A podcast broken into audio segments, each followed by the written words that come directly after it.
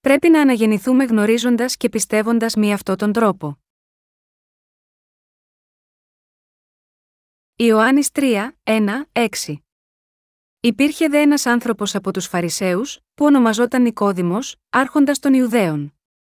Αυτός ήρθε στον Ιησού μέσα στη νύχτα και του είπε: Ραβί, ξέρουμε ότι ήρθες δάσκαλος από τον Θεό επειδή, κανένας δεν μπορεί να κάνει αυτά τα σημεία που εσύ κάνεις, αν ο Θεός δεν είναι μαζί του. Αποκρίθηκε ο Ισού και του είπε: Σε διαβεβαιώνω απόλυτα, αν κάποιος δεν γεννηθεί από επάνω, δεν μπορεί να δει τη βασιλεία του Θεού.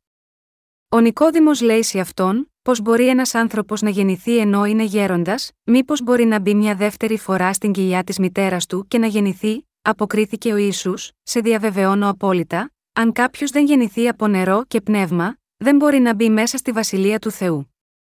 Εκείνο που έχει γεννηθεί από τη σάρκα είναι σάρκα και εκείνο που έχει γεννηθεί από το πνεύμα, είναι πνεύμα. Οι περισσότεροι χριστιανοί προσπαθούν να κάνουν όμικρον με τόνο, τι μπορούν εκείνοι για να αναγεννηθούν. Επίσης, υπάρχουν πολλοί που χρησιμοποιούν τον όρο αναγέννηση χωρίς να ξέρουν το νόημα πίσω από τα λόγια αυτά. Αν και συχνά ακούν ότι πρέπει να αναγεννηθούν επειδή είναι αμαρτωλοί, οι περισσότεροι δεν ξέρουν το ακριβές νόημα αυτών των λόγων. Επίσης λένε ακόμα, Αναγεννήθηκα από τη στιγμή που πίστεψα στον Ιησού, ή είμαι σίγουρος ότι αναγεννήθηκα όταν προσευχόμουν με θέρμη επάνω στο βουνό, αφού αισθάνομαι από τότε μια φωτιά μέσα μου. Το πρόβλημα είναι ότι αυτοί οι άνθρωποι βασίζονται μόνο στα συναισθήματά τους πάνω σίγμα αυτό το θέμα της αλήθειας. Εκείνοι που ισχυρίζονται ότι έχουν αναγεννηθεί χωρίς να έχουν γνωρίσει την αλήθεια της σωτηρίας, πρέπει να αναγεννηθούν μόνο μέσω εκείνης της αλήθειας που δόθηκε από τον κύριο μέσα από το Ευαγγέλιο του Ήδατος και του Πνεύματος. Για να αναγεννηθεί κάποιος και να είναι ελεύθερος από όλες τις αμαρτίες του πρέπει να ασκήσει πίστη μόνο στο Ευαγγέλιο του Ήδατος και του Πνεύματος. Για να αναγεννηθούμε, πρέπει να πιστέψουμε στην αλήθεια του λόγου του Θεού. Για να γίνει αυτό, πρέπει να χαραχθεί μέσα στις καρδιές μας η δοσμένη από τον Θεό αλήθεια του ύδατος και του πνεύματος, ακούγοντάς την ξανά και ξανά συνέχεια. Πρώτα απ' όλα, πρέπει να αντιληφθούμε ότι δεν μπορούμε να αντικαταστήσουμε το Ευαγγέλιο του ύδατος και του πνεύματος με τα θαύματα και τα σημεία που μπορεί εμείς να βλέπουμε. Α ακούσουμε τον λόγο του Θεού που μας λέει: Σε διαβεβαιώνω απόλυτα, αν κάποιος δεν γεννηθεί από νερό και πνεύμα, δεν μπορεί να μπει μέσα στη βασιλεία του Θεού. Ιωάννης 3, 5, αυτή η βιβλική περικοπή μας λέει ότι πρέπει να αναγεννηθούμε για να ελευθερωθούμε από όλες μας τις αμαρτίες μέσω του ύδατος και του πνεύματος. Θα ήθελα να σας πω λοιπόν σήμερα ότι αυτό σημαίνει να είστε αληθινά αναγεννημένοι από την αλήθεια του Ευαγγελίου του ύδατος και του πνεύματος. Κάθε αμαρτωλός πρέπει να πιστέψει στο Ευαγγέλιο του ύδατος και του πνεύματος προκειμένου να εισέλθει στη βασιλεία του Θεού. Οι περισσότεροι χριστιανοί, όταν για πρώτη φορά αρχίζουν να πιστεύουν στον Σωτήρα, δεν ξέρουν πολλά για τον λόγο του ύδατος και του Αγίου Πνεύματος. Αντί να αναγεννηθούν από το νερό και το πνεύμα, πιστεύουν στο χριστιανισμό ως μία από τις θρησκείες που υπάρχουν σίγμα αυτό τον κόσμο. Δεν μπορούμε όμως πραγματικά να αναγεννηθούμε από όλες μας τις αμαρτίες μόνο πιστεύοντας τον Ιησού ως σωτήρα μας όπως οι άνθρωποι των άλλων θρησκειών πιστεύουν στους δικούς τους Θεούς. Αλλά πρέπει να αντιληφθούμε το λόγο του Ευαγγελίου του Ήδατος και του Πνεύματος, που είναι η αλήθεια που δίνει την συγχώρεση των αμαρτιών μας. Όποιος αναγνωρίζει ότι είναι σύμφωνα με τον νόμο αμαρτωλός ενώπιον του Θεού και πιστέψει στο Ευαγγέλιο του Ήδατος και του Πνεύματος μπορεί μετά να λάβει τη σωτηρία από όλες τις αμαρτίες του και να αναγεννηθεί. Είναι λάθος να πιστεύουμε μόνο στον Ιησού ως σωτήρα μας χωρίς τη γνώση της αλήθειας του Ευαγγελίου του Ήδατος και του Πνεύματος. Η βίβλος μας μιλάει σχετικά με την αλήθεια του Ευαγγελίου του Ήδατος και του Πνεύματος, που ικανώνει κάθε άνθρωπο να αναγεννηθεί από τις αμαρτίες αυτού του κόσμου. Πρέπει να κατανοήσουμε και να πιστέψουμε μέσα στις καρδιές μας το Ευαγγέλιο του Ήδατος και του Πνεύματος. Ωστόσο, Εάν οι χριστιανοί πιστεύουν λανθασμένα χωρίς να έχουν γνωρίσει την αλήθεια του Ευαγγελίου του Ήδατος και του Πνεύματος, πώς μπορεί να είμαστε σίγουροι για τη σωτηρία από τις αμαρτίες τους, εάν πιστέψαμε στον χριστιανισμό χωρίς την αλήθεια του Ευαγγελίου του Ήδατος και του Πνεύματος, τι θα παρέμενε μέσα στις καρδιές μας, μόνο σύγχυση, απελπισία, και όλες μας οι αμαρτίες θα παρέμεναν μέσα στις καρδιές μας σε μια τέτοια περίπτωση. Εάν η αλήθεια του Ευαγγελίου του Ήδατος και του Πνεύματος δεν είναι μέσα στις καρδιές σας, θα εξακολουθείτε ακόμα να ζείτε ως αμαρτωλοί. Αν και πιστεύετε στον Ιησού, θα γίνετε νομικιστές, θρησκόληπτοι με τις αμαρτίες να παραμένουν ακόμα μέσα στις καρδιές σας. Οι ψυχές σας θα γεμίζουν από αμαρτία τις καρδιές σας επειδή δεν έχετε πραγματικά συναντήσει τον Ιησού Χριστό που ήρθε μέσω του Ευαγγελίου του Ήδατος και του Πνεύματος. Όταν ένα άτομο θεωρεί τον χριστιανισμό ως άλλη μια καλή ανθρώπινη θρησκεία, το μόνο που καταφέρνει είναι να γεμίσει την καρδιά του με σύγχυση και απελπισία.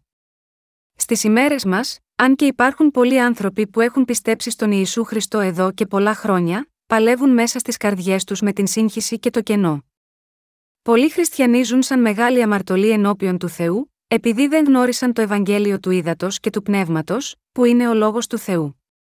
Επειδή βρίσκονται σε θρησκευτική σύγχυση, νομίζουν ότι όλα είναι καλά αν και ακόμα έχουν αμαρτίες μέσα στις καρδιές τους. Με το που γίνονται θρησκευόμενοι, συμπεριφέρονται ως αληθινοί χριστιανοί, αλλά με το χρόνο καταντούν αυστηρά νομικιστές. Καταλήγουν έτσι να έρθουν αντιμέτωποι με την καταδίκη τους, ανίκανοι να γλιτώσουν από όλες τις αμαρτίες τους. Η πίστη στο Ευαγγέλιο του Ήδατος και του Πνεύματος μας ικανώνει να γλιτώσουμε από όλες μας τις αμαρτίες, και πρέπει με τον ίδιο τρόπο να την χρησιμοποιήσουμε για να γλιτώσουμε από τις άδειες θρησκείες του κόσμου.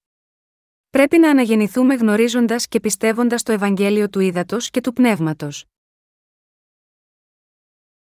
Ο κύριος μας λέει ότι μόνο εκείνοι που πιστεύουν στο Ευαγγέλιο του Ήδατος και του Πνεύματος θα απελευθερωθούν πλήρως από όλες τους τις αμαρτίες. Ο κύριος είπε: Σε διαβεβαιώνω απόλυτα, αν κάποιος δεν γεννηθεί από νερό και πνεύμα, δεν μπορεί να μπει μέσα στη βασιλεία του Θεού. Ιωάννης 3, 5, εδώ λέγεται, ότι τα στοιχεία που μας κάνουν ικανούς να αναγεννηθούμε είναι το νερό και το πνεύμα. Για να λάβει ένα άτομο σωτηρία από όλες του τις αμαρτίες, πρέπει να γεννηθεί ξανά μέσω της πίστης του στο Ευαγγέλιο του Ήδατος και του Πνεύματος. Το νερό έχει σχέση με το βάπτισμα που έλαβε ο Ιησούς από τον Ιωάννη τον Βαπτιστή, Ματθαίος 3 και 15. Όποιος πιστεύει στον Ιησού, τον έναν που πήρε όλες τις αμαρτίες του κόσμου λαμβάνοντας το βάπτισμα από τον Ιωάννη τον Βαπτιστή και μετά θυσιάστηκε επάνω στο Σταυρό, θα λάβει την άφεση των αμαρτιών, θα αναγεννηθεί και θα έχει το άγιο πνεύμα μέσα στην καρδιά του. Να το πούμε διαφορετικά, όταν δεχόμαστε και πιστεύουμε στην αλήθεια της σωτηρίας που είναι μέσα στο λόγο του Θεού, λαμβάνουμε την άφεση όλων των αμαρτιών μας και δικαιωνόμαστε ως άνθρωποι. Η αναγέννηση σημαίνει να γεννηθεί κάποιος δεύτερη φορά. Γεννηθήκαμε μία φορά σαρκικά από τους γονείς μας. Και για να αναγεννηθούμε πρέπει να γεννηθούμε ξανά πνευματικά. Αν και αρχικά μπορεί να πιστέψαμε στον Ιησού μόνο ως θρησκεία, μπορούμε, μέσω της πίστης μας στο Ευαγγέλιο του Ήδατος και του Πνεύματος, που είναι η αληθινή σωτηρία, να αναγεννηθούμε αληθινά λαμβάνοντας την άφεση των αμαρτιών μας και να λάβουμε το δώρο του Αγίου Πνεύματος από τον Θεό. Α βρούμε την απόδειξη του Ευαγγελίου του Ήδατος και του Πνεύματος μέσα στην παλαιά διαθήκη. Α εξετάσουμε το Ευαγγέλιο της Αλήθειας όπως αποκαλύπτεται πρώτα στην παλαιά διαθήκη στο Λεβιτικό 1. Πόσοι άνθρωποι στο παρελθόν λάμβαναν την άφεση των αμαρτιών τους, ο λόγος στο Λεβιτικό αποκαλύπτει πως ο Θεός θα ελευθέρωνε όλη την ανθρωπότητα στο μέλλον. Κατά συνέπεια πρέπει να εξετάζουμε το Ευαγγέλιο του Ήδατος και του Πνεύματος μέσα στο λόγο της παλαιάς διαθήκης και να πιστεύουμε σε αυτόν. Στο Λεβιτικό 1, 1, 3 λέει: Και ο κύριος κάλεσε τον Μωυσή και του μίλησε από τη σκηνή του μαρτυρίου, λέγοντας: Μίλησε στους γιους Ισραήλ, και πες τους: Αν κάποιος από σας προσφέρει δώρο στον κύριο, θα προσφέρετε το δώρο σας από τα κτίνη, από τα βόδια ή από τα πρόβατα. Αν το δώρο του είναι ολοκαύτωμα από τα βόδια, αρσενικό άμμομο ας το προσφέρει κοντά στη θύρα της σκηνής του μαρτυρίου θα το προσφέρει, για να είναι δεκτό μπροστά στον κύριο. Υπάρχει ένας τίτλος για καθένα από τα 66 βιβλία της γραφής σύμφωνα με το κύριο θέμα του κάθε βιβλίου. Η γένεση αναφέρεται στη δημιουργία του κόσμου από τον Θεό και κάθε τι μέσα σίγμα αυτών όπως επίσης τις ιστορίες της ζωής των πατέρων της πίστης όπως ο Αβραάμ, ο Ισαάκ, ο Ιακώβ και ο Ιωσήφ. Η έξοδος καταγράφει πως οι απόγονοι του Ιακώβ, οι Ισραηλίτες απελευθερώθηκαν από την Αίγυπτο όπως επίσης και τις δέκα εντολές, το νόμο του Θεού και το καθεστώς της σκηνής του μαρτυρίου. Το λεβιτικό μας εξηγεί πως ο άνθρωπος και ο Θεός μπορεί να έρθουν σε κοινωνία μέσω του συστήματος της θυσίας, που μας δείχνει λεπτομερό τον τρόπο του Θεού για την απελευθέρωση εμάς των ανθρώπων από όλες μας τις αμαρτίες. Το όνομα του βιβλίου του Λεβιτικού αναφέρεται στον Λεβί που ήταν ο τρίτος γιος του Ιακώβ από την Λία και ο πρόγονος της φυλής των Λεβιτών. Το όνομα Λεβί σημαίνει ένωση με κάποιον, Γένεση 29, 34. Έτσι, το κύριο θέμα του βιβλίου του Λεβιτικού είναι το πώς ενωνόμαστε με τον Θεό. Ο νόμος του Θεού αποτελεί τη συλλογή όλων των διατάξεών του που έχουν σχέση με το τι πρέπει να κάνουμε και τι όχι στις ζωές μας. Υπάρχουν 613 διατάξεις μέσα στον νόμο. Αν και ο Θεός έχει δώσει τον νόμο του σίγμα εμάς, εμείς ως άνθρωποι έχουμε έλλειψη της δύναμης να ζήσουμε σύμφωνα με αυτό τον νόμο αν και γνωρίζουμε ότι αυτός ο νόμος του είναι δίκαιος και σωστός. Αυτό γιατί έχουμε κληρονομήσει την προπατορική αμαρτία από τον Αδάμ. Επειδή κάθε άνθρωπος έχει κληρονομήσει ένα σύνολο 12 ειδών αμαρτίας από τον Αδάμ, κάθε άνθρωπος είναι ανίκανος να ζήσει δίκαια εξαιτίας της κληρονομημένης αμαρτίας. Εξαιτίας αυτού, έχουμε γεννηθεί ως όντα που δεν μπορούν παρά να διαπράττουν αμαρτίες, ακόμα και αν ξέρουμε ότι είναι λάθος. Ο Θεός, όμως, δείχνει τη δική του αγάπη σε μας, επειδή, ενώ εμείς ήμασταν ακόμα αμαρτωλοί, ο Χριστός πέθανε για χάρη μας Ρωμαίους 5, 8, ενώ όλοι οι άνθρωποι ήταν προορισμένοι να γεννιούνται αμαρτωλοί και να πεθαίνουν αμαρτωλοί, ο Θεός έφτιαξε ένα σύστημα μέσω των θυσιών ώστε ο λαός του να μπορεί να λάβει την άφεση των αμαρτιών τους. Ο Θεός καθιέρωσε το σύστημα των θυσιών και ανέθεσε τη διοίκησή του στη φυλή των Λεβιτών.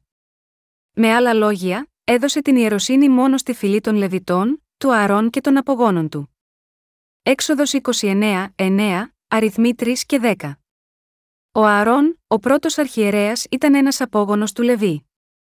Είναι ευκολότερο να καταλάβουμε πώς μπορούμε να αναγεννηθούμε, όταν εξετάσουμε από κοντά το ρόλο των Λεβιτών ιερέων.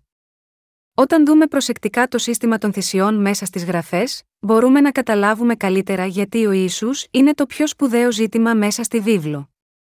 Ο Θεός κάλεσε τον Μωυσή, έναν Λεβίτη, στη σκηνή του και όρισε τον αδελφό του Ααρών ως αρχιερέα, που θα μετέφερε όλες τις αμαρτίες στο θυσιαζόμενο αμνό. Όταν κάποιος από τους Ισραηλίτες χρειαζόταν να φέρει μία προσφορά στον κύριο, έπρεπε να φέρει μία προσφορά από το δικό του κοπάδι, τα βόδια ή τα πρόβατα, Λεβιτικό 1, 2. Αυτό δείχνει ότι ο Θεός είχε ήδη καθορίσει τα είδη θυσίας και τις προσφορές που θα μπορούσαν να σηκώσουν όλες τις αμαρτίες τους. Εάν οι Ισραηλίτες ήθελαν να λάβουν την άφεση των αμαρτιών τους ενώπιον του Θεού, ο Θεός του ζητούσε να προσφέρουν ένα πρόβατο ή ένα κρυάρι. Και εάν η θυσία ήταν μέρος του ολοκαυτώματος, έπρεπε να φέρνουν ένα αρσενικό ζώο αγνό από τα πρωτογεννήματα του κοπαδιού. Μία θυσία ολοκαυτώματος είναι ένα είδος θυσίας που προσφερόταν στον Θεό και έπρεπε να καεί. Μέσω αυτής της προσφοράς, το θυσιαζόμενο ζώο σκοτωνόταν ως αντικαταστάτης του προσώπου που την έκανε και η θυσία λάμβανε αντιπροσωπευτικά την κρίση αυτού που άξιζε την τιμωρία από τον Θεό. Τότε, πω οι αμαρτωλοί έπρεπε να κάνουν μία προσφορά ενώπιον του Θεού ώστε αυτή να γίνει ευπρόσδεκτη από εκείνον, στο Λεβιτικό 1, 4 λέει, και θα βάλει το χέρι του επάνω στο κεφάλι του ολοκαυτώματος, και θα είναι δεκτό για λογαριασμό του, για να γίνει εξηλαίωση για αυτόν. Μπορούμε να βρούμε την λύση στην περικοπή, και θα βάλει το χέρι του επάνω στο κεφάλι του ολοκαυτώματος. Πρέπει να δώσουμε ιδιαίτερη προσοχή στη φράση, θα βάλει το χέρι του επάνω στο κεφάλι του ολοκαυτώματος. Είναι γραμμένο ότι όταν ένας αμαρτωλός βάζει το χέρι επάνω στο κεφάλι του ολοκαυτώματος, όλες οι αμαρτίες του μεταβιβάζονται επάνω στο θυσιαζόμενο ζώο. Έτσι, ο σωστός τρόπος για να εκτελεστεί μία προσφορά ήταν να μεταφερθούν οι αμαρτίες μέσω των χεριών κάποιου στο κεφάλι του ολοκαυτώματος πριν το θυσιαζόμενο ζώο πεθάνει ως θυσία προς τον Θεό. Και θα βάλει το χέρι του επάνω στο κεφάλι του ολοκαυτώματος, Λεβιτικό 1, 4, το πρώτο βήμα στη λήψη της συγχώρεσης της αμαρτίας κάποιου στην παλαιά διαθήκη ήταν η τοποθέτηση των χεριών. Η τοποθέτηση των χεριών είναι μία πράξη που εφαρμόζεται επάνω στο πρόσωπο ή το ζώο που θυσιάζεται. Η φράση θα βάλει το χέρι του επάνω σημαίνει ότι οι αμαρτίες κάποιου μεταβιβάζονταν επάνω στον αποδιοπομπαίο τράγο. Αυτή ήταν η κατάλληλη μέθοδος που είχε θεσπίσει ο ίδιος ο Θεός για να εξηλαιωθεί κάποιος για τις αμαρτίες του και θα βάλει το χέρι του επάνω στο κεφάλι του ολοκαυτώματος, και θα είναι δεκτό για λογαριασμό του, για να γίνει εξηλαίωση για αυτόν. Λεβιτικό 1, 4. Η εξηλαίωση σημαίνει ότι οι αμαρτίες έσβηναν με τον αποδιοπομπαίο τράγο. Επειδή αυτός ο αποδιοπομπαίος τράγος σηκώνει όλες αυτές τις αμαρτίες μας λαμβάνοντάς τες με την τοποθέτηση των χεριών επάνω του, εμείς λαμβάνουμε την εξηλαίωση, την λήξη όλων μας των αμαρτιών. Η εξηλαίωση σημαίνει ότι κάποιος λαμβάνει την άφεση των αμαρτιών του μεταβιβάζοντας τις αμαρτίες του επάνω στο θυσιαζόμενο αμνό μέσω της τοποθέτησης των χεριών κάποιου. Μη αυτόν τον τρόπο, οι αμαρτίες των ανθρώπων εξαλείφονται μέσω ενός θυσιαζόμενου αμνού. Με αυτόν τον τρόπο, στους χρόνους της παλαιάς διαθήκης, όταν οι άνθρωποι διέπραταν αμαρτίες ενώπιον του Θεού, έπρεπε να προσφέρουν ένα αμνό, ή ένα κρυάρι, ένα μοσχάρι ή ένα περιστέρι που ήταν χωρίς ψεγάδι. Και προκειμένου να λάβουν την άφεση των αμαρτιών, έπρεπε να τοποθετήσουν τα χέρια τους επάνω στους αποδιοπομπαίους τράγους για να μεταβιβαστούν οι αμαρτίες τους επάνω σε εκείνους πριν προσφερθούν ως θυσία στον Θεό. Απ' τη στιγμή που οι αμαρτίες τους μεταφέρονταν επάνω στους αποδιοπομπαίους τράγους, οι ιερείς σκότωναν τα ζώα και ράντιζαν το αίμα τους μεταφέροντάς το επάνω απτό κέρας του βωμού και μετά το έχιναν στο έδαφος. Αυτό ήταν το τελετουργικό της θυσίας, που ο Θεός είχε δώσει στους Ισραηλίτες ώστε να μπορούν να λάβουν τη άφεση της αμαρτίας. Επιπλέον, έπρεπε να προσφέρουν θυσίες σύμφωνα με τον νόμο του Θεού μεταβιβάζοντας όλες τις αμαρτίες επάνω στους θυσιαζόμενους αμνούς χρησιμοποιώντας ως μέσο τα χέρια που τοποθετούσαν επάνω τους. Στο Λεβιτικό 1, 5 λέει: Και θα σφάξουν το μοσχάρι μπροστά στον κύριο και η γη του Ααρών, οι ιερείς, θα φέρουν το αίμα, και θα ραντίσουν το αίμα, ολόγυρα, επάνω στο θυσιαστήριο, που είναι κοντά στη θύρα της σκηνής του μαρτυρίου. Αγαπητά μου αδέλφια, υπάρχουν τέσσερα κέρατα στις τέσσερι άκρες του βωμού του ολοκαυτώματος. Αφού ένας αμαρτωλός Ισραηλίτης ομολογούσε τις αμαρτίες του και τις μετέφερε στο θυσιαζόμενο ζώο τοποθετώντας τα χέρια επάνω στο κεφάλι του, το άτομο έπρεπε να σκοτώσει το ζώο και να χύσει το αίμα του μπροστά στον ιερέα πριν μπορέσει να γυρίσει πίσω στο σπίτι του χωρίς αμαρτίες. Τώρα το δεύτερο στάδιο ανήκε στον ιερέα, μετά, ο ιερέας έπρεπε να ραντίσει το αίμα της θυσίας στα τέσσερα άκρα του βωμού και να χύσει όλο το υπόλοιπο αίμα στη βάση του βωμού ώστε να εξαλειφθούν εντελώς οι αμαρτίες αυτού του ατόμου, Λεβιτικό 4 και 30. Το αίμα έπρεπε να σκορπιστεί στα κέρατα του βωμού επειδή τα κέρατα αντιπροσώπευαν την κρίση. Ραντίζοντας το αίμα στα κέρατα, αυτό καθαρά συμβόλιζε ότι το αίμα της θυσίας σήκωνε τις αμαρτίες αυτού του ατόμου στη θέση του. Ο Θεός δεχόταν την θυσία και δεν καταδίκαζε το πρόσωπο εκείνο όταν έβλεπε τα χέρια του ατόμου εκείνου που τοποθετούνταν επάνω στο θυσιαζόμενο ζώο και το αίμα του. Γιατί έπρεπε στη θυσία να χυθεί αίμα, αυτό είναι γιατί η ζωή της άρκας είναι στο αίμα, Λεβιτικό 17 και 11. Επειδή ένας Ισραηλίτης έπρεπε να πεθάνει όταν διέπρατε αμαρτία, λόγω της κρίσης του Θεού, το αίμα μίας θυσίας ραντιζόταν αντί για το δικό του αίμα. Στη θέση του αμαρτωλού, ένα θυσιαζόμενο ζώο έπρεπε να σκοτωθεί αφού πρώτα οι αμαρτίες του ανθρώπου μεταφέρονταν επάνω σίγμα αυτό τοποθετώντας τα χέρια του. Με το αίμα της θυσίας, μπορούσε να ικανοποιήσει τον νόμο του Θεού, που έλεγε ότι η αμοιβή της αμαρτίας είναι θάνατος, Ρωμαίους 6 και 23. Για το λόγο αυτό το θυσιαζόμενο ζώο έχινε το αίμα του και πέθαινε στη θέση του αμαρτωλού αφού έπαιρνε όλες του τις αμαρτίες.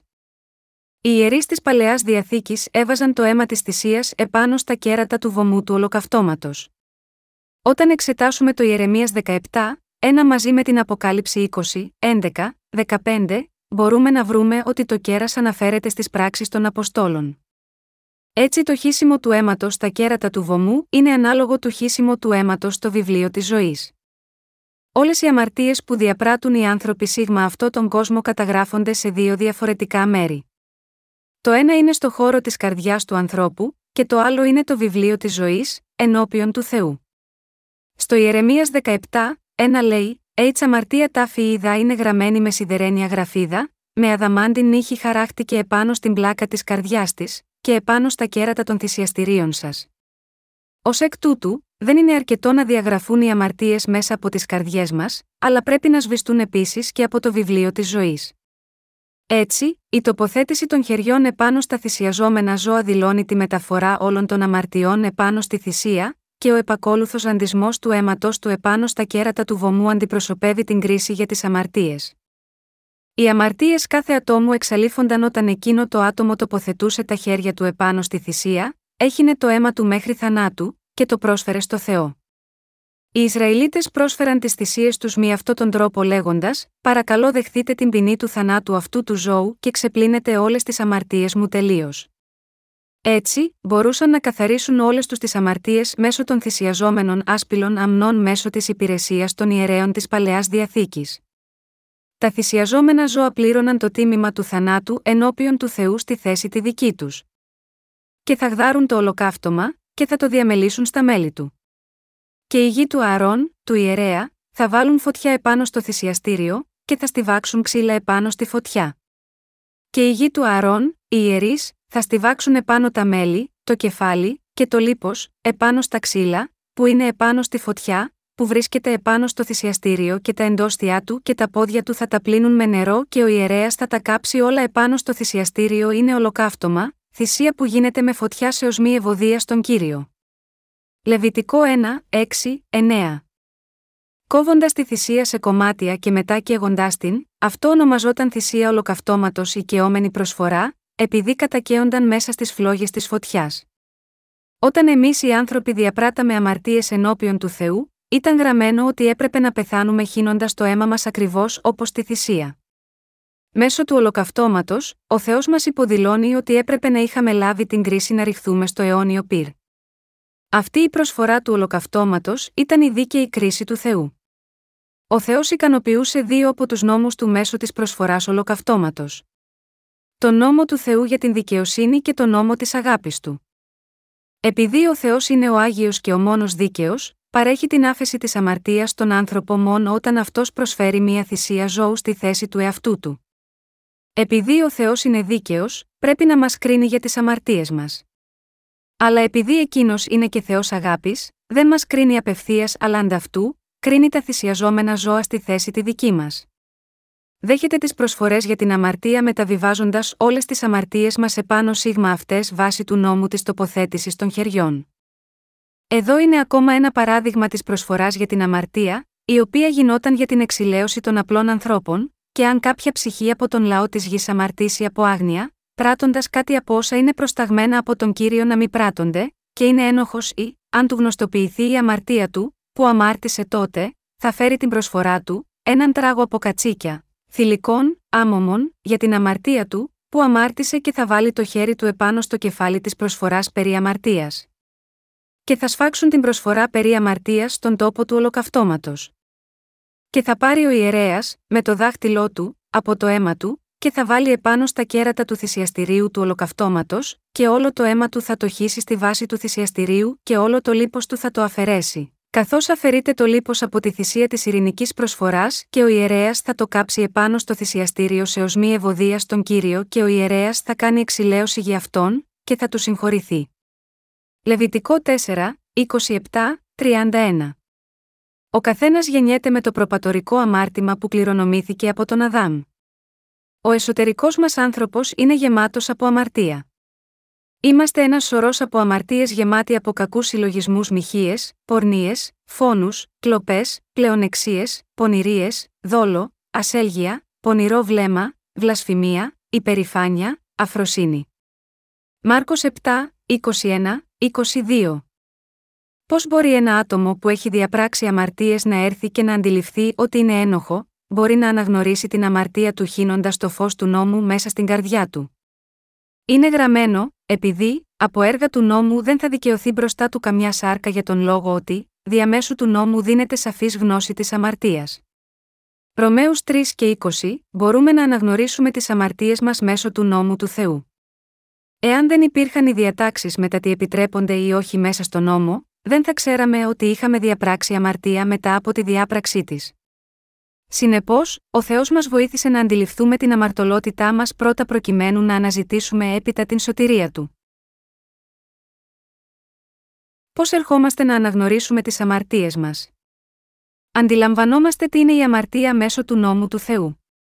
Γνωρίζουμε εάν έχουμε κάνει το σωστό ή το λάθος στον Θεό εξετάζοντας τα έργα μας κάτω από τον γραπτό λόγο του Θεού, ο οποίος δηλώνει τα όχι και τα ναι που ορίζει ο Θεός. Είτε κάποιος έχει διαπράξει αμαρτία, είτε όχι αυτό δεν καθορίζεται από τη δική του συνείδηση αλλά από το λόγο του Θεού. Μέσω του νόμου του Θεού που έχει θεσπιστεί μέσα στο λόγο του Θεού, ερχόμαστε σε γνώση των αμαρτιών μας. Στην παραπάνω περικοπή από το Λεβιτικό 4, 27, 31, ο λόγος μιλάει για την ακούσια αμαρτία. Συχνά διαπράττουμε αμαρτίες ακούσια μάλλον παρά με τη θέλησή μας επειδή γεννηθήκαμε αμαρτωλοί. Οι αμαρτίες που γίνονται άθελά μας περιλαμβάνουν τις αμαρτίες εκείνες που διαπράττονται χωρίς να το ξέρουμε, εκείνες που γίνονται εξαιτίας της αδυναμίας μας, και εκείνες που διαπράττονται από παράληψη ή λαθών μας. Αποκαλούμε τις αμαρτίες αυτές που διαπράττονται από αδυναμία μας ακούσιες αμαρτίες. Δεν γίνεται παρά να διαπράττουμε τις ακούσιες αμαρτίες επειδή είμαστε εκ φύσεω αμαρτωλοί. Ένα ανθρώπινο δεν μπορεί να είναι τέλειο. Οι άνθρωποι και στους παλαιούς χρόνους ήταν τόσο αδύναμοι όσο και εμείς σήμερα. Διέπραταν ακούσιες αμαρτίες επίσης, καθημερινά, μη υπακούοντας σε κάποιες από τις εντολές του κυρίου. Εξαιτίας των παραπτωμάτων και των αμαρτιών μας ήμασταν προορισμένοι να πεθάνουμε, Εφεσίους 2, 1. Η αμαρτία και η ενοχή ενός ανθρώπου διακρίνονται ως εξής. Καλούμε το έμφυτο κακό που υπάρχει μέσα στις καρδιές μας και στις σκέψεις μας αμαρτία, και καλούμε τις αξιόπινες πράξεις, παραβάσεις, που γίνονται πράξη εξαιτίας της έμφυτη κακίας μας. Και θα βάλει το χέρι του επάνω στο κεφάλι της προσφοράς περί αμαρτίας, και θα σφάξουν την προσφορά περί αμαρτίας στον τόπο του ολοκαυτώματος. Λεβιτικό 4 και 29. Προκειμένου να λάβουν οι Ισραηλίτες την άφεση των αμαρτιών, έπρεπε πρώτα να αντιληφθούν ότι ήταν πραγματικά αμαρτωλοί. Ανεξαρτήτως πόσο απεγνωσμένα ο Θεός μπορεί να ήθελε να χορηγήσει σε εκείνους την άφεση των αμαρτιών τους, ήταν αδύνατο για εκείνον να δώσει την άφεση της αμαρτίας σε ανθρώπους που δεν αναγνώριζαν τις αμαρτίες τους. Έτσι, οι Ισραηλίτες έπρεπε να ξέρουν ποιες από τις διατάξεις του Θεού είχαν παραβεί και επίσης να καταλάβουν ποια ήταν η δίκαιη κρίση για αυτές τις αμαρτίες τους. Μετά, χρειαζόταν να προσφέρουν θυσίες ολοκαυτώματος στον Θεό για να λάβουν την άφεση των αμαρτιών τους. Οποιοδήποτε δεν έχει ακόμα λάβει την άφεση της αμαρτίας, έχει την αμαρτία ακόμα μέσα του τη. Ο καθένας και η καθεμία από τους Ισραηλίτες, που είχαν αμαρτίες μέσα στην καρδιά τους, έπρεπε πρώτα να φέρει ένα άμομο τράγο και να μεταβιβάσει τις αμαρτίες του επάνω του τοποθετώντας τα χέρια επάνω στο κεφάλι του. Μετά έπρεπε να κόψει το λαιμό του ζώου χύνοντας το αίμα του. Αυτός ήταν ο κατάλληλος τρόπος για εκείνους για να λάβουν την άφεση της αμαρτίας τους. Βέβαια, τη θυσία μπορεί να την αποτελούσε ένα κρυάρι, ένα μοσχάρι ή ένας σαμνό. Η κατάσταση του ζώου που προσφερόταν στη θυσία έπρεπε να είναι χωρίς ψεγάδι. Εάν το ζώο της θυσίας κούτσενε, ήταν ανάπηρος στο σώμα του, ή είχε αδύνατη όραση στα μάτια του, ο Θεός δεν δεχόταν τη θυσία αυτή. Για να γίνει δεκτή μία θυσία το ζώο έπρεπε να είναι καθαρό και χωρίς ψεγάδι επάνω του. Καθαρά ήταν τα ζώα εκείνα που έχουν πόδι σχισμένο και αναμασάνε. Λεβιτικό 11, 3. Ώστε λοιπόν, ανάμεσα στα καθαρά ζώα όπως το αρνί, το κρυάρι ή το μοσχάρι μόνο εκείνα που ήταν χωρίς ψεγάδι μπορούσαν να προσφερθούν ως κατάλληλες θυσίες στον Θεό. Όμως, ποιο σίγμα αυτό τον κόσμο είναι χωρίς ψεγάδι, η μόνη απάντηση είναι ο Ιησούς Χριστός. Όλες οι αμαρτίες των ανθρώπων μπορούσαν να μεταβιβαστούν με την διαδικασία της τοποθέτησης των χεριών. Αυτή ήταν η υπόσχεση του Θεού που ήταν γραμμένη μέσα στο λόγο του. Αν του γνωστοποιηθεί η αμαρτία του, που αμάρτησε τότε, θα φέρει την προσφορά του, έναν τράγο από κατσίκια, θηλυκών, άμομων, για την αμαρτία του, που αμάρτησε και θα βάλει το χέρι του επάνω στο κεφάλι της προσφοράς περί αμαρτίας, και θα σφάξουν την προσφορά περί αμαρτίας στον τόπο του ολοκαυτώματος. Λεβιτικό 4, 28, 29. Ο Θεός είπε στους Ισραηλίτες ότι έπρεπε να τοποθετήσουν τα χέρια τους επάνω στο κεφάλι του θυσιαζόμενου ζώου, το οποίο στη συνέχεια έφερε τις αμαρτίες στη θέση τους, και γινόταν θυσία γαμαγιώτα αυτούς. Η τοποθέτηση των χεριών στην παλαιά διαθήκη ήταν ο καθιερωμένος τρόπος με τον οποίο οι αμαρτίες μεταφέρονταν. Όλες οι αμαρτίες μεταφέρονταν σε ένα άλλο μέρος, στο θυσιαζόμενο ζώο, με την τοποθέτηση των χεριών επάνω του. Να το πούμε διαφορετικά, κάθε αμαρτωλός έπρεπε να μεταβιβάσει τις αμαρτίες του τοποθετώντας τα χέρια επάνω σε κάποιο ζώο. Πριν το θυσιαζόμενο ζώο, το κρυάρι ή ο αμνό σκοτωθεί, πρώτα έπρεπε να πάρει τις αμαρτίες του αμαρτωλού με την τοποθέτηση των χεριών επάνω του. Μόνο όταν το ζώο έπαιρνε την αμαρτία από τα χέρια του αμαρτωλού και μετά σκοτωνόταν, μπορούσε ο αμαρτωλός να λάβει την άφεση της αμαρτίας του. Ένα άτομο την εποχή εκείνη, μπορούσε να λάβει την άφεση της αμαρτίας του μόνο όταν πρώτα μεταβίβαζε τις αμαρτίες του σε μία θυσία τοποθετώντας τα χέρια του επάνω της και μετά προσφέροντάς της στον Θεό αναγνωρίζοντας μέσα στην καρδιά του την αμαρτωλότητά του, λέγοντας: Είμαι ένας αμαρτωλός που πρέπει να πεθάνει μέσα στο αίμα όπως αυτή η θυσία εξαιτίας των αμαρτιών μου. Πού οφείλεται η ζωή μέσα στο σώμα, οφείλεται στο αίμα, Λεβιτικό 17 και 11. Μέσα στο αίμα ενός ανθρώπου υπάρχει η ζωή του. Η ζωή όλης της σάρκας είναι στο αίμα. Ανεξαρτήτως πόσο υγιή είναι η καρδιά κάποιου, εάν το αίμα δεν προωθείται σίγμα αυτήν ώστε να αντλείται, αυτό το άτομο σίγουρα θα πεθάνει. Τότε, γιατί ο Θεός είπε στους Ισραηλίτες να ραντίσουν με αίμα τα κέρατα, όταν πρόσφεραν τις θυσίες στον Θεό, ήταν για να τους κάνει να γνωρίσουν ότι το ζώο είχε πεθάνει στη θέση του αμαρτωλού, και μετά ράντιζαν με το αίμα τα κέρατα. Η τοποθέτηση των χεριών ήταν μία μέθοδος μέσω της οποίας όλες οι αμαρτίες ενός ανθρώπου μεταβιβαζόταν. Ο Θεός είπε στην ανθρωπότητα τον τρόπο του για τη μεταφορά όλων τους των αμαρτιών. Αυτή η μέθοδος είναι η τοποθέτηση των χεριών στην παλαιά διαθήκη και το βάπτισμα του Ιησού στην καινή διαθήκη. Ω εκ τούτου, ο Θεός ελευθέρωνε τον αμαρτωλό πλήρως όταν έβλεπε το χύσιμο του αίματος της θυσίας και διακήρυτε, ναι. Εσείς δεν έχετε πια αμαρτία. Δεν χρειάζεται να πεθάνετε τώρα για όλες σας τις αμαρτίες που μεταβιβάστηκαν με την τοποθέτηση των χεριών σας.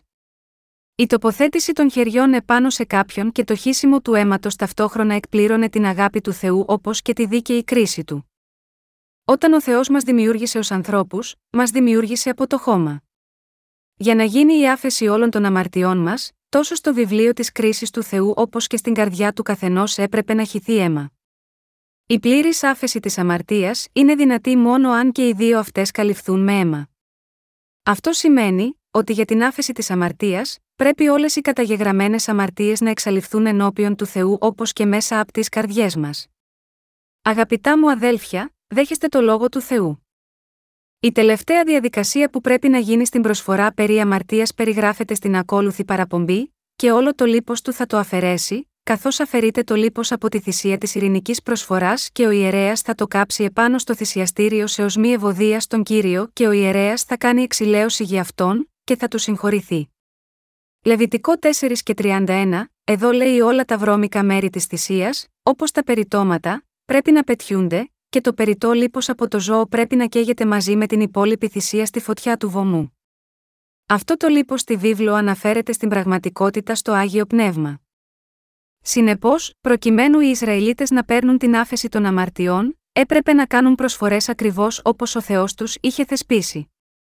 Μόνο όταν ακολουθούσαν ακριβώς τους κανόνες του Θεού σχετικά με τις προσφορές περί αμαρτίας μπορούσαν να λάβουν την άφεση των αμαρτιών ενώπιον του Θεού.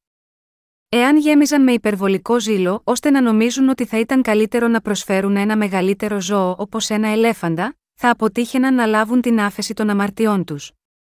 Ο Θεός είχε ορίσει συγκεκριμένα να φέρουν ένα καθαρό ζώο όπως ένα ναμνό, ένα κρυάρι ή ένα μοσχάρι. Και τα τρία από αυτά τα ζώα έχουν δίχυλες οπλές και αναμασάνε την τροφή τους. Ο Θεός ευαρεστείται οι δίκαιοι να μελετούν το λόγο του και να διαχωρίζουν τους εαυτούς τους από τον κόσμο.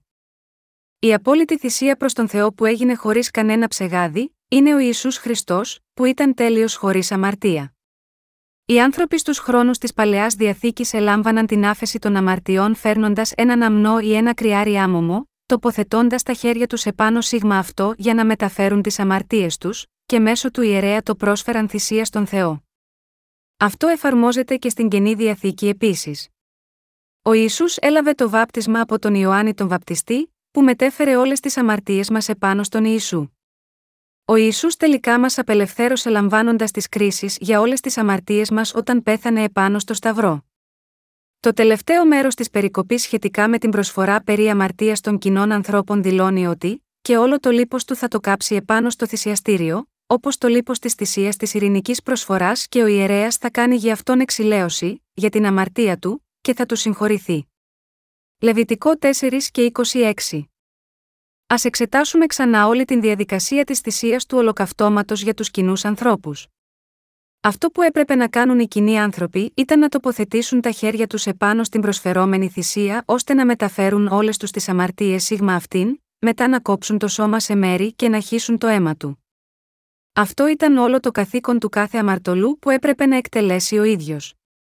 Κάνοντας το αυτό, ομολογούσαν ότι ήταν αμαρτωλοί που έπρεπε να πεθάνουν όπως τα ζώα της θυσίας σύμφωνα με την κρίση του Θεού. Το υπόλοιπο της δουλειάς αυτής ανήκε στους ιερείς, που ενεργούσαν εκ μέρους των ανθρώπων. Η σπουδαία δουλειά των ιερέων ήταν να ραντίσουν με το αίμα τα κέρατα του βωμού, να χύσουν το υπόλοιπο αίμα στο έδαφος, να ξεχωρίσουν το λίπος, και να κόψουν τη σάρκα σε κομμάτια ώστε να μπορέσουν να το κάψουν στο βωμό. Και την ημέρα της εξηλαίωσης, ο αρχιερέας έπρεπε να τοποθετήσει τα χέρια του επάνω στους αποδιοπομπαίους τράγους που αντιπροσώπευαν τους ανθρώπους, να κόψουν το σώμα τους, και να ραντίσουν με το αίμα τους μέσα στα άγια των Αγίων. Συνεπώς, οι Ισραηλίτες δεν ήταν ικανοί να λάβουν την άφεση των αμαρτιών τους εάν δεν ενεργούσαν οι αρχιερείς. την ημέρα του εξυλασμού, όλοι οι ιερείς έπρεπε να αφήσουν το ναό. Ο αρχιερέας αντιπροσώπευε όλους τους ανθρώπους και έπρεπε να εκτελέσει όλο το τελετουργικό της θυσίας για την άφεση των αμαρτιών όλου του χρόνου των Ισραηλιτών, Λεβιτικό 16. Οι αρχιερείς τους ελευθέρωναν από τις κρίσεις του Θεού μεταφέροντας τις αμαρτίες όλου του χρόνου τοποθετώντας τα χέρια τους επάνω στις θυσίες εκ μέρους εκείνων. Έτσι, μπορούμε να δούμε ότι η τοποθέτηση των χεριών ήταν ο μόνος ενδεδειγμένος τρόπος ώστε να μεταβιβαστούν οι αμαρτίες των Ισραηλιτών στα θυσιαζόμενα ζώα και για τις δύο περιπτώσεις, στη θυσία για την άφεση των καθημερινών αμαρτιών των κοινών ανθρώπων και στη θυσία για την άφεση των αμαρτιών όλου του χρόνου όλων των Ισραηλιτών την ημέρα του εξυλασμού. Στην εποχή της Παλαιάς Διαθήκης, οι ιερείς εκτελούσαν το έργο της εξάλληψης όλων των αμαρτιών των Ισραηλιτών. Δεν μπορούσε οποιοδήποτε να εκτελέσει αυτά τα καθήκοντα να χύσει το αίμα στα κέρατα, να ραντίσει με το υπόλοιπο αίμα το έδαφος, και να κάψει τη θυσία ενώπιον του Θεού αφού πριν την κόψει σε κομμάτια. Ο Σαούλ ο πρώτος βασιλιάς του Ισραήλ, προσπάθησε να κάνει αυτό το καθήκον του ιερέα ο ίδιος, 1 Σαμουήλ 13, 9, και αυτό ήταν μια μεγάλη αμαρτία ενώπιον του Θεού. Ποιου είχε διαλέξει ο Θεός ως δικούς του ιερείς, διάλεξε τον Ααρών και τους απογόνους του. Ώστε, μόνο ένας απόγονος του Ααρών θα μπορούσε να γίνει αρχιερέας. Δεν μπορούσε οποιοδήποτε να γίνει ιερέας ενώπιον του Θεού. Ο Θεός είχε ορίσει μόνο από την φυλή των Λεβιτών να γίνονται ιερείς. Ένας ιερέας έπρεπε οπωσδήποτε να είναι Λεβίτης. Θα ήταν αποδεκτό αν κάποιος από τη φυλή Ιούδα ερχόταν και έλεγε: Θέλω να κάνω μία προσφορά στον Θεό αφού είμαι βασιλιάς, αυτό το άτομο θα λάμβανε την ποινή της λέπρας από τον Θεό. Ο Θεός είχε δημιουργήσει και θεσπίσει τους νόμους για την τελετή της θρησκείας και το καθήκον των ιερέων είχε ανατεθεί στη φυλή των Λεβιτών και μόνο. Ο Θεός είχε καθορίσει ότι μόνο ένας απόγονος από τον Ααρών από την φυλή των Λεβιτών θα μπορούσε να γίνει αρχιερέας. Θα λέγαμε δηλαδή, ότι ο Θεός είχε ήδη θεσπίσει τους δικούς του όρους για την τελετή της θυσίας μέσω της προσφοράς σε εκείνον. Οι Ισραηλίτες από την εποχή της Παλαιάς Διαθήκης λάμβαναν την άφεση της αμαρτίας με τη μεταβίβαση των αμαρτιών τους μέσω της τοποθέτησης των χεριών και κάνοντας εξηλαίωση για εκείνους με το αίμα της θυσίας. Πρέπει να ξέρουμε τον νόμο του Θεού για τη σωτηρία και την δική μας αδυναμία. Επίσης πρέπει να προσφέρουμε την θυσία σύμφωνα με το σύστημα της θυσίας που είχε θεσμοθετήσει ο Θεός ώστε να λάβουμε την άφεση της αμαρτίας επειδή δεν μπορούμε παρά κάθε μέρα να αμαρτάνουμε εξαιτίας της αδυναμίας μας. Επειδή ξέρουμε μέσα στη συνείδησή μας ότι έχουμε αμαρτίες μέσα στην καρδιά μας και ότι δεν έχουμε ζήσει σύμφωνα με τον νόμο του Θεού, πρέπει να κάνουμε μία προσφορά μέσω της αλήθειας του Ευαγγελίου του Ήδατος και του Πνεύματος. Στους χρόνους της Παλαιάς Διαθήκης, οι άνθρωποι έπρεπε να κάνουν μία προσφορά διαλέγοντας ένα κρυάρι ή έναν αμνό που ήταν άσπυλο. Όταν οι άνθρωποι της Παλαιάς Διαθήκης έφερναν έναν αμνό ενώπιον του Θεού να κάνουν μία προσφορά επειδή είχαν αμαρτήσει, εκείνος ο αμνός ακολουθούσε υπάκουα τον κύριο του χωρίς να ξέρει την μοίρα του. Οι Ισραηλίτες δεν πήγαιναν το αρνί, το κρυάρι ή το μοσχάρι για να φαγωθεί, αλλά για να λάβουν την άφεση της αμαρτίας μέσω αυτών. Έτσι, πήγαιναν νεαρά ζώα που δεν είχαν κανένα ελάττωμα. Η αξία της άφεσης της αμαρτίας μίας ημέρας στην παλαιά διαθήκη. Στην παλαιά διαθήκη, οι Ισραηλίτες μπορούσαν να προσφέρουν προσφορές για την καθημερινή άφεση της αμαρτίας. Όταν οι άνθρωποι στους χρόνους της παλαιάς διαθήκης διέπραταν μία αμαρτία εναντίον του Θεού, ο καθένας από αυτούς έπρεπε κάθε μέρα να προσφέρει μία άσπηλη θυσία ενώπιον του Θεού, μεταφέροντας τις αμαρτίες του με την τοποθέτηση των χεριών επάνω στο κεφάλι του ζώου, μετά έκοβε το λαιμό του και έχινε το αίμα του, που με τη σειρά του παραδιδόταν στους ιερείς. Οι ιερείς έπρεπε τότε να ραντίσουν με το αίμα τα κέρατα του βωμού και να χύσουν το υπόλοιπο στο έδαφος. Επίσης, έπρεπε να κόψουν τη θυσία σε κομμάτια, ξεχωρίζοντας το από το λίπος και προσφέροντάς το στη φωτιά του θυσιαστηρίου ενώπιον του Θεού. Οι άνθρωποι στους χρόνους της παλαιάς διαθήκης έπρεπε να φέρουν τη θυσία ενώπιον του Θεού και να την προσφέρουν στον Θεό κάθε φορά που έκαναν αμαρτία. Επίσης, από τη στιγμή που έπρεπε να προσφέρουν μία θυσία κάθε φορά που διέπραταν μία αμαρτία, εκείνοι που είχαν ευαίσθητη συνείδηση ή δεν μπορούσαν να ζήσουν σύμφωνα με το λόγο του Θεού έπρεπε να προσφέρουν πολλά μοσχάρια, κρυάρια και αμνούς. Ο αριθμός των ζώων όμως δεν θα αρκούσε για το πλήθος των αμαρτιών που ένα άτομο διέπρατε. Πόσο πολλή αμαρτία κάνουν οι άνθρωποι που ζουν σίγμα αυτόν τον κόσμο, από τη στιγμή που οι Ισραηλίτες διέπραταν συνεχώς αμαρτίες, ο αριθμός των θυσιαζόμενων ζώων θα έπρεπε να είχε μειωθεί με το πέρας των χρόνων. Όμως επειδή ο Θεός ήξερε ότι ήταν τόσο δύσκολο για τους Ισραηλίτες να λάβουν την άφεση για τις καθημερινές τους αμαρτίες, τους παρήχε μία θυσία για να αφαιθούν οι αμαρτίες όλου του χρόνου. Εάν οι άνθρωποι αντιλαμβανόντουσαν ότι δεν μπορούσαν συνεχώς να προσφέρουν θυσίες καθημερινά για τις αμαρτίες που διέπραταν, στο τέλος θα απελπίζονταν και θα τα εγκατέλειπαν. Οι άνθρωποι είναι στην ουσία τόσο αδύναμα όντα. Οι άνθρωποι μπορούν να ενεργούν μέχρι τα όρια τους να κάνουν όμικρον με τόνο, τι είναι μέσα στις δυνατότητές τους. Αλλά εάν αποτυγχάνουν, απογοητεύονται και λένε, Α γίνει όμικρον με τόνο, τι είναι να γίνει. Αν κάποιοι δεν έχουν κανένα τρόπο για να ολοκληρώσουν ένα σχέδιό τους ενώ βρίσκονται ακόμα στη μέση, μπορεί να τα διαλύσουν όλα, κηρύσουν πτώχευση και πέφτουν σε απογοήτευση. Αγαπητά μου αδέλφια, αν και προσπαθούμε να ζήσουμε σύμφωνα με τον νόμο του Θεού ενώ καθημερινά προσφέρουμε προσευχές μετανία, θα καταλήγαμε να εγκαταλείψουμε την πίστη μας στον Ιησού αν ξέραμε ότι ποτέ δεν θα μπορούσαμε να καθαριστούμε από τις αμαρτίες μας. Τέτοιοι άνθρωποι πέφτουν στη συνήθεια της απογοήτευσης και ζουν με απελπισία για το υπόλοιπο της ζωής τους. Ανεξαρτήτως πόσο καλά ένα άτομο πιστεύει στον Θεό ή πόσο κάποιος μετανοεί, κανένας δεν μπορεί να εξαλείψει τις αμαρτίες κάποιου με αυτούς τους τρόπους. Ή και αν ακόμα κάνει κάποια προσφορά σύμφωνα με το σύστημα της θυσίας που ο Θεός έχει θεσπίσει, πάλι θα είναι ανώφελο. Όταν πάλι οι άνθρωποι δεν έχουν χρήματα ή υλικά αγαθά, είναι ανίκανοι να κάνουν μία προσφορά. Μερικές φορές, οι άνθρωποι δεν μπορούν να προσφέρουν μία προσφορά εξαιτίας της τεμπελιάς τους. Επειδή οι άνθρωποι έχουν τη δική τους αξιοπρέπεια, δεν είναι εύκολο για αυτούς να πηγαίνουν στο ναό καθημερινά να προσφέρουν μία προσφορά. Υπάρχει άλλο ένα παράδειγμα που οι αμαρτωλοί δεν είναι σε θέση να προσφέρουν μία θυσία. Αυτό είναι όταν δεν έχουν καμία ανάμνηση των αμαρτιών τους έτσι δεν πιστεύουν ότι πρέπει να προσφέρουν θυσίες. Ένα άτομο πρέπει να κάνει μία προσφορά στον Θεό αν έχει διαπράξει μία αμαρτία ενώπιον του. Ωστόσο, αυτό δεν μπορεί να το κάνει αναμέσως μετά που διαπράττει την αμαρτία το ξεχνάει. Δεν παίρνει πολύ χρόνο που διαπράττει μία ακόμα αμαρτία, και μπορεί να αναρωτηθεί πότε έκανα αμαρτία, για κάποιους ανθρώπους, παίρνει μία ώρα. Για άλλους, φτάνουν μερικά λεπτά. Από τη στιγμή που ένα πρόσωπο διαπράξει μία καινούργια αμαρτία, ξεχνάει τις προηγούμενες αμαρτίες και του είναι δύσκολο να τις θυμηθεί όλες με ακρίβεια. Συνεπώς, είναι ψέμα όταν ένα άτομο λέει ότι συνεχώς κάνει σωστές προσευχές μετανία. Πώς θα μπορούσε ένα άτομο να προσφέρει τις προσευχές μετανία σωστά αφού ξεχνάει τις αμαρτίες του τόσο γρήγορα; Μου έχουν πει ότι ένα ψάρι έχει ένα μικρό χρόνο μνήμης τριών μόνο δευτερολέπτων. Τικ-τακ, τικ-τακ, τικ-τακ.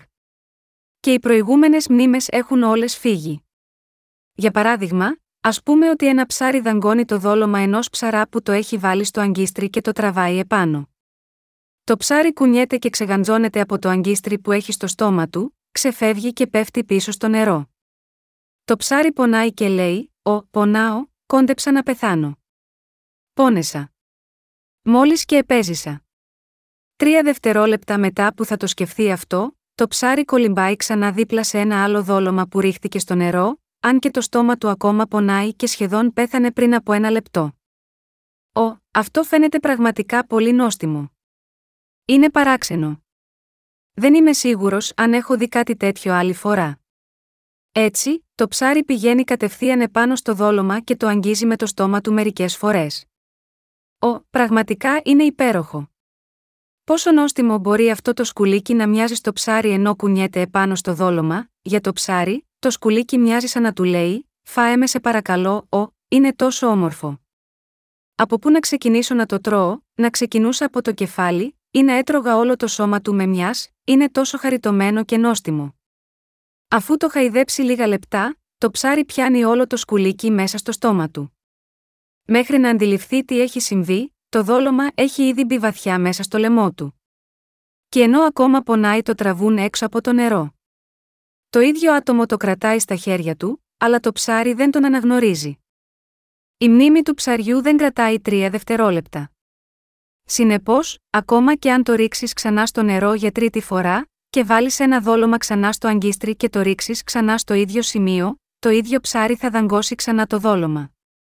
Αν και οι άνθρωποι έχουν καλύτερη μνήμη από αυτή των ψαριών, εξαιτίας της υποκρισίας τους και της απερισκεψίας τους και επειδή διαπράττουν πολλές αμαρτίες, ξεχνούν τις αμαρτίες που διέπραξαν πριν από λίγα λεπτά. Από τη στιγμή που διαπράττουμε τόσες πολλές αμαρτίες, γίνεται αδύνατο να τις θυμηθούμε όλες. Επειδή οι άνθρωποι καταπατούν τον νόμο του Θεού τόσες πολλές φορές, έχουν την τάση να θυμούνται μόνο τις αμαρτίες εκείνες που είναι μεγαλύτερες. Επεξεργάζονται τα επεισόδια με τις αμαρτίες τους και θυμούνται μόνο τις λίγες και πιο μεγαλύτερες. Επομένως, είναι αδύνατο να δώσουν νόημα στη συγχώρεση της αμαρτίας προσφέροντας θυσία για τις καθημερινές τους αμαρτίες με το σύστημα που ο Θεός είχε θεσπίσει για το λαό Ισραήλ. Επειδή ήταν αδύνατο να εκπληρώσουν τον νόμο της κρίσης του Θεού και τον νόμο της αγάπης του μέσω των καθημερινών προσφορών, ο Θεός έδωσε ένα άλλο τρόπο θυσίας που θα μπορούσε να εξαλειφθούν οι αμαρτίες τους για όλο τον χρόνο μαζί. Αυτό υποδηλώνει την αγάπη του Θεού που προσφέρθηκε σε εμάς μέσω της χάρης του, επειδή ήξερε την δική μας αδυναμία. Ο Θεός έδωσε στους ανθρώπους την χάρη του για την άφεση των αμαρτιών όλου του χρόνου εξάπαντος. Η προεικόνηση της αιώνιας άφεσης της αμαρτίας και η πραγματικότητά της. Λέγεται στο Λεβιτικό 16 και 29, και τούτο θα είναι σε σας αιώνιος θεσμός. Αυτό που λέγεται αφορά τους νόμους του Θεού που θεσπίστηκαν για το πώς πρέπει να προσφέρεται η θυσία την ημέρα του εξυλασμού. Όπως λέγεται στο Λεβιτικό 16, 29, 31, και τούτο θα είναι σε σας αιώνιος θεσμός τον 7ο μήνα, τη δέκατη ημέρα του μήνα, θα ταπεινώσετε τις ψυχές σας, και δεν θα κάνετε καμιά εργασία, ούτε ο αυτόχθονας ούτε ο ξένος, που παρικεί μεταξύ σας επειδή, σε αυτή την ημέρα ο ιερέας θα κάνει εξηλαίωση για σας, για να σας καθαρίσει, ώστε να είστε καθαροί από όλες τις αμαρτίες σας μπροστά στον κύριο. Σάββατο ανάπαυσης θα είναι σε εσά, και θα ταπεινώσετε τις ψυχές σας, σε αιώνιον θεσμό. Συνεπώς, το σας αναφέρεται σε όλους τους Ισραηλίτες. Οι Ισραηλίτες ένιωθαν μεγάλη ανακούφιση μέσα στις καρδιές τους την δέκατη ημέρα του 7ου μήνα κάθε χρόνου, όταν όλες οι αμαρτίες όλου του χρόνου μπορούσαν να εξαλειφθούν. Όταν ο Αρχιερέας πρόσφερε μία θυσία εκ μέρους όλου του λαού Ισραήλ, εκείνοι λάμβαναν την άφεση των αμαρτιών τους για όλο το χρόνο. Έτσι, αποκτούσαν μεγάλη ανακούφιση μέσα στις καρδιές τους. Οι Ισραηλίτες στην εποχή της παλαιάς διαθήκης λάμβαναν την άφεση των αμαρτιών τους με αυτόν τον τρόπο. Αυτό είναι κάτι ανάλογο με τον τρόπο που οι πνευματικοί Ισραηλίτες σήμερα λαμβάνουν την άφεση των αμαρτιών τους πιστεύοντας στο Ευαγγέλιο του Ήδατος και του Πνεύματος. Η θυσία για την άφεση των αμαρτιών ενός χρόνου. Α δούμε πω οι άνθρωποι της παλαιάς διαθήκης πρόσφεραν τη θυσία για την άφεση των αμαρτιών ενός χρόνου. Αυτό το τελετουργικό της θυσίας την ημέρα του εξυλασμού είναι γραμμένο στο Λεβιτικό κεφάλαιο 16. Ο Θεός είναι Άγιος. Επειδή είναι Άγιος, ο αρχιερέας που διαχειριζόταν την προσφορά εκείνη την ημέρα έπρεπε να λάβει την δική του άφεση αμαρτίας πριν μπορέσει να κάνει την προσφορά εκ μέρους όλου του λαού των Ισραηλιτών. Κάθε πρόσωπο που δεν είναι άγιο δεν μπορεί να σταθεί ενώπιον του Θεού. Γάμα γιώτα αυτό ο αρχιερέας έπρεπε να λάβει την άφεση της δικής του αμαρτίας πρώτα. Εάν κοιτάξουμε στο Λεβιτικό 16, 6 λέει, και ο Αρών θα προσφέρει το μοσχάρι της προσφοράς περί αμαρτίας, που είναι για τον εαυτό του, και θα κάνει εξηλαίωση για τον εαυτό του, και για την οικογένειά του. Ο Αρών έπρεπε να προσφέρει ένα αρσενικό μοσχάρι, για την εξηλαίωση των δικών του αμαρτιών. Ενώπιον του Θεού, έπρεπε πρώτα να βάλει τα χέρια του στο κεφάλι του μοσχαριού σύμφωνα με το τελετουργικό της θυσίας. Μετά προκειμένου να λάβει την άφεση της αμαρτίας, έπρεπε να κόψει το λαιμό του ζώου, να χύσει το αίμα του, να ραντίσει τα κέρατα του ναού, και μετά να ρίξει το υπόλοιπο αίμα στο έδαφος. Μετά η θυσία κοβόταν σε κομμάτια και κεγόταν ενώπιον του Θεού. Ο θάνατος του θυσιαζόμενου ζώου συμβόλιζε ότι ο Αρών έπρεπε να πεθάνει σαν αμαρτωλός στη θέση του ζώου με τον ίδιο τρόπο. Ο Θεός δεχόταν όμως το θάνατο του θυσιαζόμενου ζώου στη θέση του και έδινε την άφεση για τις αμαρτίες του. Ο Θεός τον συγχωρούσε για όλες τις αμαρτίες του. Ο Θεός τον ελευθέρωνε από όλες τις αμαρτίες του. Ο Αρών ο Αρχιερέας πρόσφερε ένα αρσενικό μοσχάρι για τον εαυτό του και την οικογένειά του. Την δέκατη ημέρα του έβδομου μήνα, οι απλοί ιερείς δεν μπορούσαν να πάνε στο ιερό. Μόνο ο Αρών έκανε τις θυσίες εκείνη την ημέρα. Μετά ο Αρών πρόσφερε δύο τράγους εκ μέρους του λαού του. Στο Λεβιτικό 16, 7, 9 λέει: Και θα πάρει τους δύο τράγους, και θα τους στήσει μπροστά στον κύριο, στη θύρα της σκηνής του μαρτυρίου. Και ο Ααρών θα ρίξει κλήρους στους δύο τράγους, έναν κλήρο για τον κύριο, και έναν κλήρο για τον τράγο που πρέπει να απολυθεί. Και ο Ααρών θα φέρει τον τράγο, στον οποίο έπεσε ο κλήρος του κυρίου, και θα τον προσφέρει ως προσφορά περί αμαρτίας. Στην δέκατη ημέρα του έβδομου μήνα, ο Ααρών και η οικογένειά του αφού πρώτα λάμβαναν την άφεση της αμαρτίας τους, μετά ο Ααρών έπαιρνε τους δύο τράγους για την άφεση των αμαρτιών όλου του χρόνου γουλαού του. Χρειάζονταν δύο τράγοι. Ο Ααρών έπρεπε να ρίξει κλήρους για τους δύο τράγους, ο ένας ήταν για τον κύριο και ο άλλος ο αποδιοπομπαίος τράγος. Για την πρώτη θυσία που προσφερόταν στον Θεό, ο Αρχιερέας, ως αντιπρόσωπος όλων των Ισραηλιτών, έπρεπε να τοποθετήσει τα χέρια του στο κεφάλι του πρώτου τράγου για να μεταφέρει όλες τις αμαρτίες τους επάνω του ώστε οι άνθρωποι του λαού Ισραήλ να είναι χωρίς αμαρτίες ενώπιον του Θεού. Μετά, έχινε το αίμα της θυσίας και το πήγαινε μπροστά στη σκηνή του μαρτυρίου μέσα στο ιερό, ραντίζοντας το αίμα 7 φορές ώστε οι αμαρτίες όλου του χρόνου όλων των Ισραηλιτών να εξαλειφθούν. Αντί να πεθάνει όλος ο λαός Ισραήλ ενώπιον του Θεού, ένας τράγος επάνω στον οποίο ο Ααρών είχε μεταφέρει τις αμαρτίες τους, ως αντιπρόσωπος τους λάμβανε την δίκαια κρίση για τις αμαρτίες εκείνων. Μη αυτόν τον τρόπο, ο αρχιερέας πρόσφερε την θυσία της ημέρας του εξυλασμού εκ μέρους του λαού του Ισραήλ. Πρέπει να θυμίζουμε στους εαυτούς μας ότι μια θυσία όπως και ένας αρχιερέας ήταν απαραίτητα προκειμένου οι Ισραηλίτες να λάβουν την άφεση των αμαρτιών ενός χρόνου. Αυτά τα δύο στοιχεία ήταν οπωσδήποτε απαραίτητα.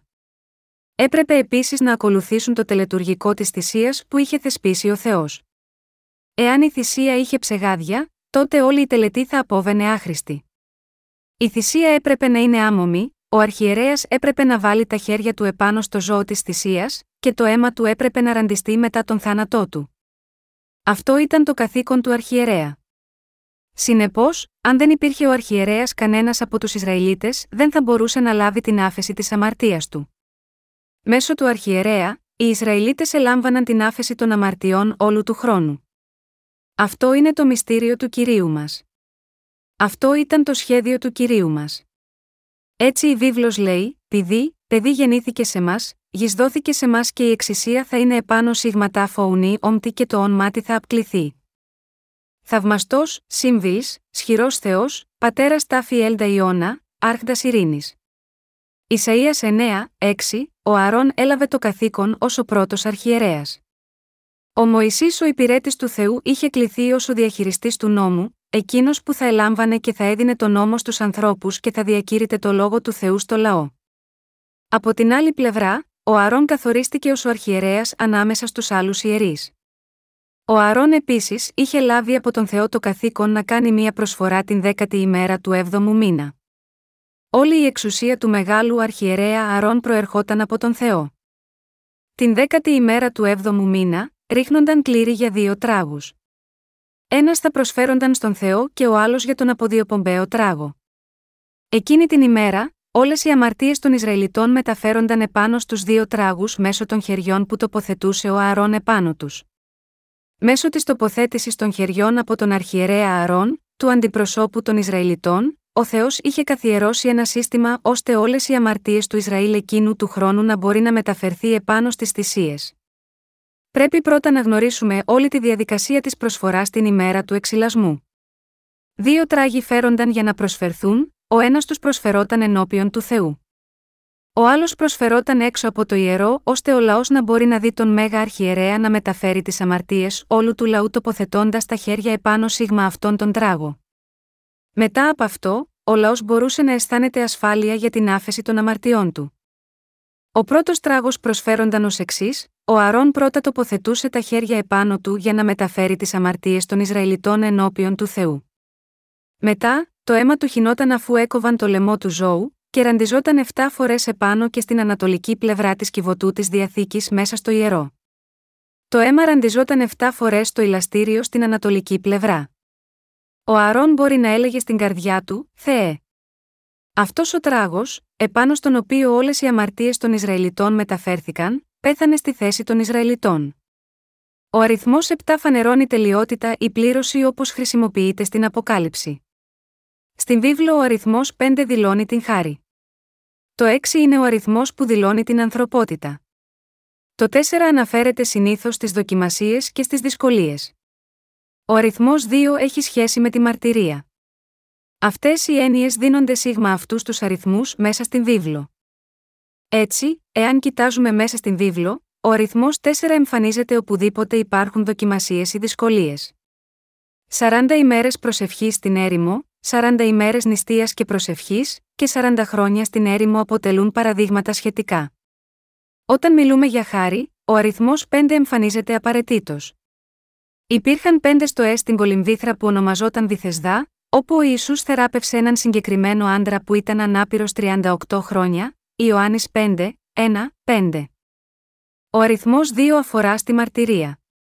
Προκειμένου να λάβουμε την άφεση της αμαρτίας ενώπιον του Θεού, ο Θεός έπρεπε να δεχθεί ως απόδειξη την θυσία προσφοράς των ανθρώπων, και επίσης οι άνθρωποι χρειαζόταν να λάβουν μέσα στις καρδιές τους τη βεβαιότητα της άφεσης των αμαρτιών τους ενώπιον του Θεού.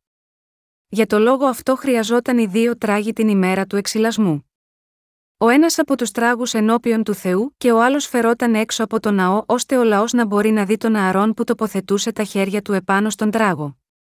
Μόνο όταν ο αρχιερέας, τον οποίο ο Θεός είχε θεσπίσει, έβαζε τα χέρια του επάνω στον τράγο ενώπιον όλων των ανθρώπων, την δέκατη ημέρα του εβδόμου μήνα, μπορούσαν οι άνθρωποι να δεχθούν ότι όλες οι αμαρτίες τους όλου του χρόνου, μεταφερόταν επάνω στον αποδιοπομπαίο τράγο. Έτσι, ο Θεός είχε ετοιμάσει δύο τράγους για προσφορά. Ο ένας από τους δύο τράγους προσφερόταν στον Θεό μέσα στο ναό. Ο Αρών έλεγε τοποθετώντας τα χέρια του επάνω στο κεφάλι του τράγου: Θεέ, οι άνθρωποι του Ισραήλ παρέβησαν κάθε σημείο του νόμου που μας έχει δοθεί. Διέπραξαν δολοφονία, αδυναμία και κλεψιά. Ζήλεψαν ο ένας τον άλλον και μάλωσαν μεταξύ τους. Λάτρεψαν άλλους θεούς, δεν διατήρησαν το Σάββατο, και επικαλέστηκαν το όνομά σου επί Ματέο. Καθώς σήκωνε τα χέρια του επάνω από τον τράγο, αμέσως όλες οι αμαρτίες είχαν μεταφερθεί. Όλες οι αμαρτίες των Ισραηλιτών μεταφέρονταν επάνω στο θυσιαζόμενο ζώο με την τοποθέτηση των χεριών του αρχιερέα επάνω στο κεφάλι του. Μετά ο αρχιερέας έκοβε το λαιμό του τράγου. Το έκανε αυτό επειδή η ποινή της αμαρτίας είναι θάνατος. Τι έκανε μετά, αφού έχινε το αίμα από τον τράγο που έκοβε το λαιμό του, ο αρχιερέας τότε έπαιρνε το αίμα μέσα στο ιερό, όπου κατοικούσε ο Θεός θα σήκωνε τις κουρτίνες και θα έμπαινε μέσα στα άγια των Αγίων και θα ράντιζε το αίμα 7 φορές επάνω και πριν την ανατολική πλευρά της σκηνής του μαρτυρίου. Εάν ο αρχιερέας ξεχνούσε να πάρει το αίμα εκεί μέσα μαζί του, θα πέθαινε. Ο λόγος που έπρεπε να πεθάνει εάν δεν έπαιρνε μαζί του το αίμα ή το θυμίαμα μαζί του ήταν επειδή ένα άτομο μπορεί να πλησιάσει τον Θεό μόνο αφού πρώτα είχε περάσει τις αμαρτίες του επάνω στο θυσιαζόμενο ζώο για να κρυθούν εκεί. Όποιος επιθυμεί να σταθεί ενώπιον του Θεού πρέπει να λάβει πρώτα τις κρίσεις του. Αλλιώς, δεν υπάρχει τρόπος να πλησιάσει τον Πανάγιο Θεό. Συνεπώς, ακόμα και ο αρχιερέας έπρεπε να πάρει το αίμα της θυσίας, που είχε ήδη λάβει όλη την κρίση για τις αμαρτίες, ως ένα σημάδι ότι είχε ήδη κριθεί και πλησιάσει τον Θεό με πίστη στο αίμα προκειμένου να ζήσει. Τώρα, ο ένας από τους δύο τράγους προσφερόταν στον Θεό ως θυσία. Α δούμε στο Λεβιτικό 16, 18, 20. Τότε, θα βγει προς το θυσιαστήριο, που είναι μπροστά στον κύριο, και θα κάνει εξηλαίωση γι' αυτό και θα πάρει από το αίμα του μοσχαριού και από το αίμα του τράγου, και θα βάλει επάνω στα κέρατα του θυσιαστηρίου, ολόγυρα. Και θα ραντίσει επάνω σε αυτό με το δάχτυλό του από το αίμα επτά φορές, και θα το καθαρίσει, και θα το αγιάσει από τις ακαθαρσίες των γιών Ισραήλ. Και αφού τελειώσει να κάνει εξηλαίωση για το αγιαστήριο, και τη σκηνή του μαρτυρίου, και το θυσιαστήριο, θα φέρει τον ζωντανό τράγο. Ο Αρών πρόσφερε μια τέλεια θυσία στον Θεό με τον πρώτο τράγο. Μετά, έπρεπε να φέρει τον άλλον τράγο. Τι θα έκανε σίγμα αυτόν, ας κοιτάξουμε τα επόμενα λίγα εδάφια. Και ο Αρών θα βάλει τα δυο του χέρια επάνω στο κεφάλι του ζωντανού τράγου, και θα εξομολογηθεί επάνω σε αυτόν όλες τις αμαρτίες των γιών Ισραήλ, και όλες τις παραβάσεις τους σε όλες τους τις αμαρτίες και θα τις βάλει στο κεφάλι του τράγου και θα τον εξαποστείλει, με διορισμένον άνθρωπο, στην έρημο. Και ο τράγος θα βαστάξει επάνω του όλες τις ανομίες του σε ακατοίκητη γη και θα απολύσει τον τράγο στην έρημο. Λεβιτικό 16, 21, 22. Αγαπητά μου αδέλφια, εμείς οι άνθρωποι χρειάζεται να λάβουμε την άφεση των αμαρτιών μας σε δύο διαφορετικά επίπεδα. Πρώτα χρειάζεται να λάβουμε την άφεση της αμαρτίας ενώπιον του Θεού. Δεύτερον, χρειαζόμαστε να λάβουμε την άφεση της αμαρτίας μέσα στις καρδιές μας. Με άλλα λόγια, με το αίμα της πρώτης θυσίας, οι Ισραηλίτες χρειαζόταν να λάβουν την άφεση που κάλυπτε τις αμαρτίες τους που ήταν καταγεγραμμένες μέσα στο βιβλίο της κρίσης στην ουράνια βασιλεία. Όταν ο Θεός έβλεπε το αίμα, το θεωρούσε γαμαγιώτα αυτούς ως άφεση για την αμαρτία τους, λέγοντας: Ο λαός Ισραήλ έλαβε τις κρίσεις για όλες του τις αμαρτίες. Έλαβαν την άφεση της αμαρτίας. Έχουν λάβει την εξηλαίωση για τις αμαρτίες τους. Αυτή η θυσία βρήκε το θάνατο στη θέση τους αφού πρώτα όλες οι αμαρτίες τους είχαν μεταφερθεί επάνω της. Πρώτα πρέπει να λάβουμε την άφεση της αμαρτίας ενώπιον του Θεού. Εάν κοιτάξουμε στην προσευχή του κυρίου, λέει: Έτσι, λοιπόν, να προσεύχεστε εσείς, πατέρα μας, που είσαι στους ουρανούς, ας αγιαστεί το όνομά σου, ας έρθει η βασιλεία σου, ας γίνει το θέλημά σου, όπως τον ουρανό, έτσι και επάνω στη γη Ματθαίος 6, 9, 10. Ποιο είναι το θέλημα του Θεού στην πιο πάνω φράση, ας γίνει το θέλημά σου όπως τον ουρανό, έτσι και επάνω στη γη σημαίνει τη σωτηρία μέσω του Ευαγγελίου του Ήδατος και του Πνεύματος. Ο Θεός θέλει πραγματικά να λάβουμε την άφεση των αμαρτιών μας πιστεύοντας ότι ο Ισού έχει πάρει όλες τις αμαρτίες που έχουμε διαπράξει και θα διαπράξουμε σίγμα αυτό τον κόσμο. Α ξαναδούμε το Λεβιτικό 16, 20, 21, και αφού τελειώσει να κάνει εξηλαίωση για το αγιαστήριο, και τη σκηνή του μαρτυρίου, και το θυσιαστήριο, θα φέρει τον ζωντανό τράγο και ο Αρών θα βάλει τα δυο του χέρια επάνω στο κεφάλι του ζωντανού τράγου, και θα εξομολογηθεί επάνω σε αυτόν όλες τις αμαρτίες των γιών Ισραήλ και όλες τις παραβάσεις του σε όλες τους τις αμαρτίες και θα τις βάλει στο κεφάλι του τράγου και θα τον εξαποστείλει, με διορισμένον άνθρωπο, στην έρημο. Τώρα, οι αμαρτίες που είχαν καταγραφεί στον ουρανό εξαλείφονταν με τον πρώτο τράγο, πώς όμως ο Αρών εξάλληφε τις αμαρτίες που ήταν μέσα στις καρδιές των Ισραηλιτών, ο Θεός είχε προετοιμάσει έναν άλλο τράγο που παρουσιαζόταν ενώπιον των ανθρώπων του λαού, επάνω στον οποίο ο Αρών, ο αρχιερέας τοποθετούσε τα χέρια του. Ο Αρών τοποθετούσε τα χέρια του επάνω στο κεφάλι του δεύτερου αυτού τράγου και προσευχόταν, Θεέ. Μετέφερα τις αμαρτίες των Ισραηλιτών. Διέπραξαν τις αμαρτίες του φόνου, αδυναμίας, κλεψιάς, ζήλιας και της αντιπαράθεσης. Υπηρέτησαν άλλους θεούς, χρησιμοποίησαν το όνομά σου επί Ματέο, έδωσαν κακή μαρτυρία, δεν κράτησαν άγια την ημέρα του Σαββάτου, και πρόσβαλαν κάθε διάταξη του νόμου σου. Όλες αυτές τις αμαρτίες τις μεταφέρω επάνω σίγμα αυτό τον τράγο. Εκ μέρους των Ισραηλιτών, ο αρχιερέας έβαζε τα χέρια του επάνω στον τράγο για να μεταφέρει όλες τις αμαρτίες που διέπραξαν μέσα στο χρόνο επάνω στο κεφάλι του. Μετά, ο τράγος μεταφερόταν έξω, στην έρημο με τη συνοδεία κάποιου ανθρώπου. Ο αποδιοπομπαίος τράγος σήκωνε όλες τις αμαρτίες των Ισραηλιτών και περιπλανιόταν γύρω στη μεγάλη έρημο, όπου πέθαινε κουβαλώντας ακόμα τις αμαρτίες όλων των Ισραηλιτών. Δεχόμενοι ότι με αυτή τη μέθοδο όλες οι αμαρτίες των Ισραηλιτών μεταφέρονταν μία για πάντα στον αποδιοπομπαίο τράγο, ήξεραν μέσα στις καρδιές τους ότι είχαν λάβει την άφεση της αμαρτίας και την διαβεβαίωση της σωτηρίας τους. Ο αποδιοπομπαίος τράγος επάνω στον οποίο είχαν μεταφερθεί όλες οι αμαρτίες περιπλανιόταν βαθιά μέσα στην έρημο. Η περιοχή της Παλαιστίνης είναι βαθιά έρημος. Ο τόπος που οι Ισραηλίτες πρόσφεραν τις πρώτες τους θυσίες σύμφωνα με την διάταξη της σκηνής του μαρτυρίου ήταν η έρημος του Σινά.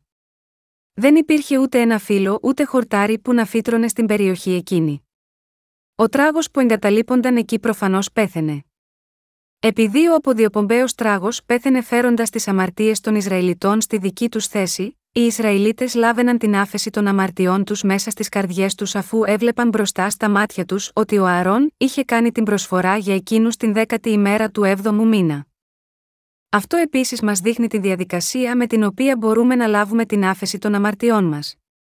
Η άφεση της αμαρτίας για τους ανθρώπους πρέπει να γίνει σε δύο διαφορετικά επίπεδα. Το ένα αφορά τις αμαρτίες των ανθρώπων που καταγράφονται μέσα στο βιβλίο της κρίσης στη Βασιλεία του Θεού και τις αμαρτίες μέσα στις καρδιές μας που πρέπει να σβηστούν. Αυτά τα δύο μέρη ισοδυναμούν με την αληθινή άφεση της αμαρτίας. Αγαπητά μου αδέλφια, ο Θεός εξάλληψε όλες μας τις αμαρτίες εντελώς. Το θέλημα του Θεού έχει πλήρως εκπληρωθεί στον ουρανό. Αυτό που πρέπει να κάνουμε τώρα είναι να λάβουμε την πλήρη διαγραφή της αμαρτίας και μέσα στις ψυχές μας με το να δεχθούμε ότι όλες μας οι αμαρτίες έχουν ήδη μεταφερθεί επάνω στον θυσιαζόμενο ζώο. Δεχόμενοι μέσα στις καρδιές μας αυτή την αλήθεια του Ευαγγελίου είναι όμικρον με τόνο, τι ακριβώς χρειαζόμαστε.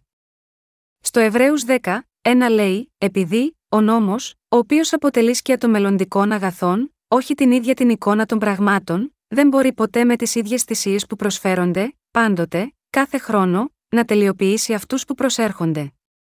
Λέει ότι η θυσία της ημέρας του εξυλασμού στην παλαιά διαθήκη, ήταν μία προεικόνηση των καλών πραγμάτων που θα ερχόταν, δηλαδή, την αιώνια συγχώρεση που εκπληρώθηκε στο πρόσωπο του Ιησού Χριστού του Σωτήρα μας.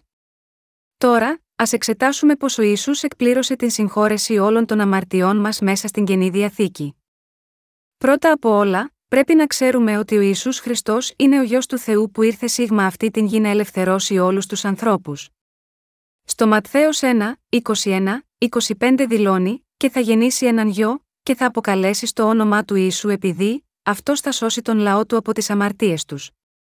Και όλο αυτό έγινε για να εκπληρωθεί εκείνο που υπόθηκε από τον κύριο διαμέσου του προφήτη, που έλεγε: Δέστε, η Παρθένος θα συλλάβει, και θα γεννήσει έναν γιο, και θα αποκαλέσουν το όνομά του Εμμανουήλ, που ερμηνευόμενος σημαίνει: Μαζί μας είναι ο Θεός.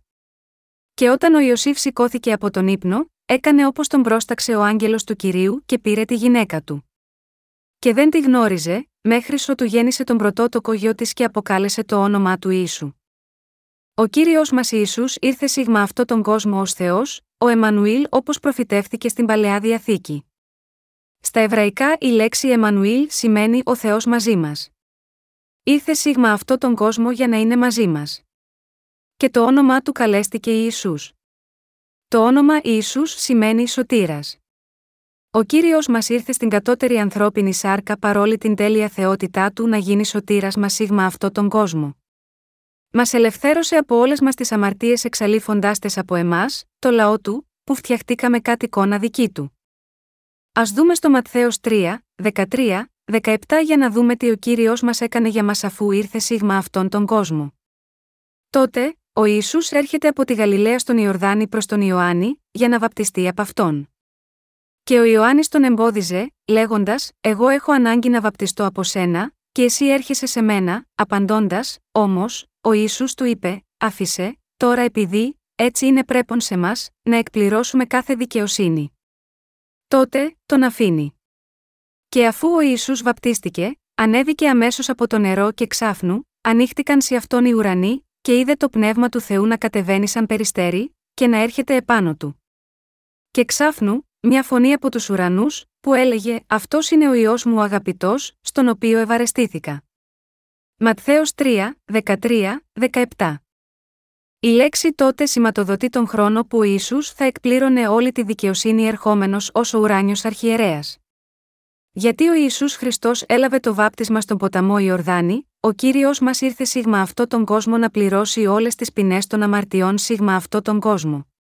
Για το λόγο αυτό ο Ισού ήρθε σίγμα αυτό τον κόσμο και έλαβε το βάπτισμα από τον Ιωάννη τον Βαπτιστή. Ο Ιορδάνης ποταμός είναι ο ποταμός του θανάτου. Ο ποταμός ρέει με ορμή προς την νεκρά θάλασσα. Έτσι, στον Ιορδάνη ποταμό, ο Ιησούς έλαβε το βάπτισμα από τον Ιωάννη τον Βαπτιστή. Τότε, ο Ιωάννης ο Βαπτιστής είπε: Εγώ έχω ανάγκη να βαπτιστώ από σένα, και εσύ έρχεσαι σε μένα, Ματθαίος 3 και 14, και ο Ιησούς του απάντησε, λέγοντας: Άφησε, τώρα επειδή, έτσι είναι πρέπον σε μας, να εκπληρώσουμε κάθε δικαιοσύνη. Ματθαίος 3 και 15 Έτσι, οι δύο αρχιερείς ενώθηκαν μαζί και εκπλήρωσαν όλη την δικαιοσύνη. Ο Ιωάννης ο Βαπτιστής είναι ο μεγαλύτερος ανάμεσα σε εκείνους που γεννήθηκαν από γυναίκα, όπως είναι γραμμένο στο Ματθαίος 11 και 11. Ο Ιησούς, ο αντιπρόσωπος του ουρανού, πήγε να πάρει το βάπτισμα από τον Ιωάννη τον Βαπτιστή, τον αντιπρόσωπο όλων των ανθρώπων. Ο Ιησούς του είπε: Πρέπει να με βαπτίσεις.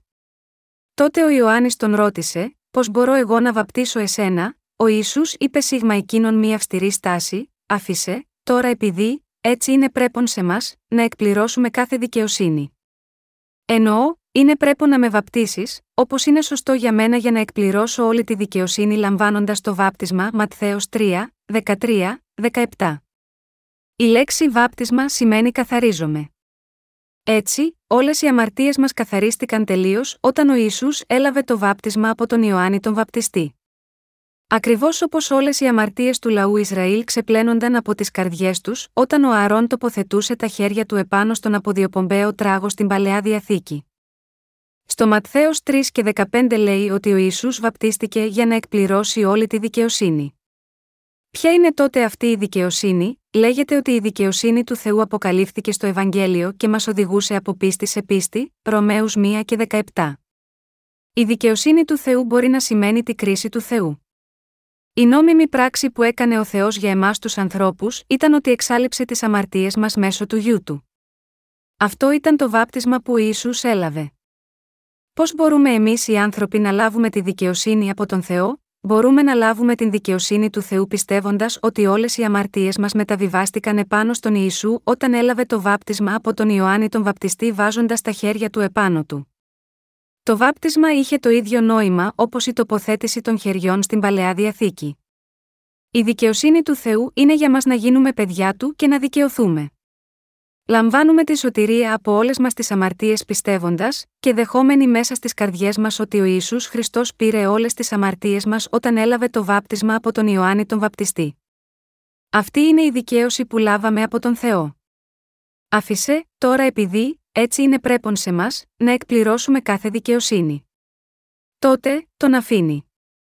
Και αφού ο Ιησούς βαπτίστηκε, ανέβηκε αμέσως από το νερό και ξάφνου, ανοίχτηκαν σε αυτόν οι ουρανοί, και είδε το πνεύμα του Θεού να κατεβαίνει σαν περιστέρι, και να έρχεται επάνω του.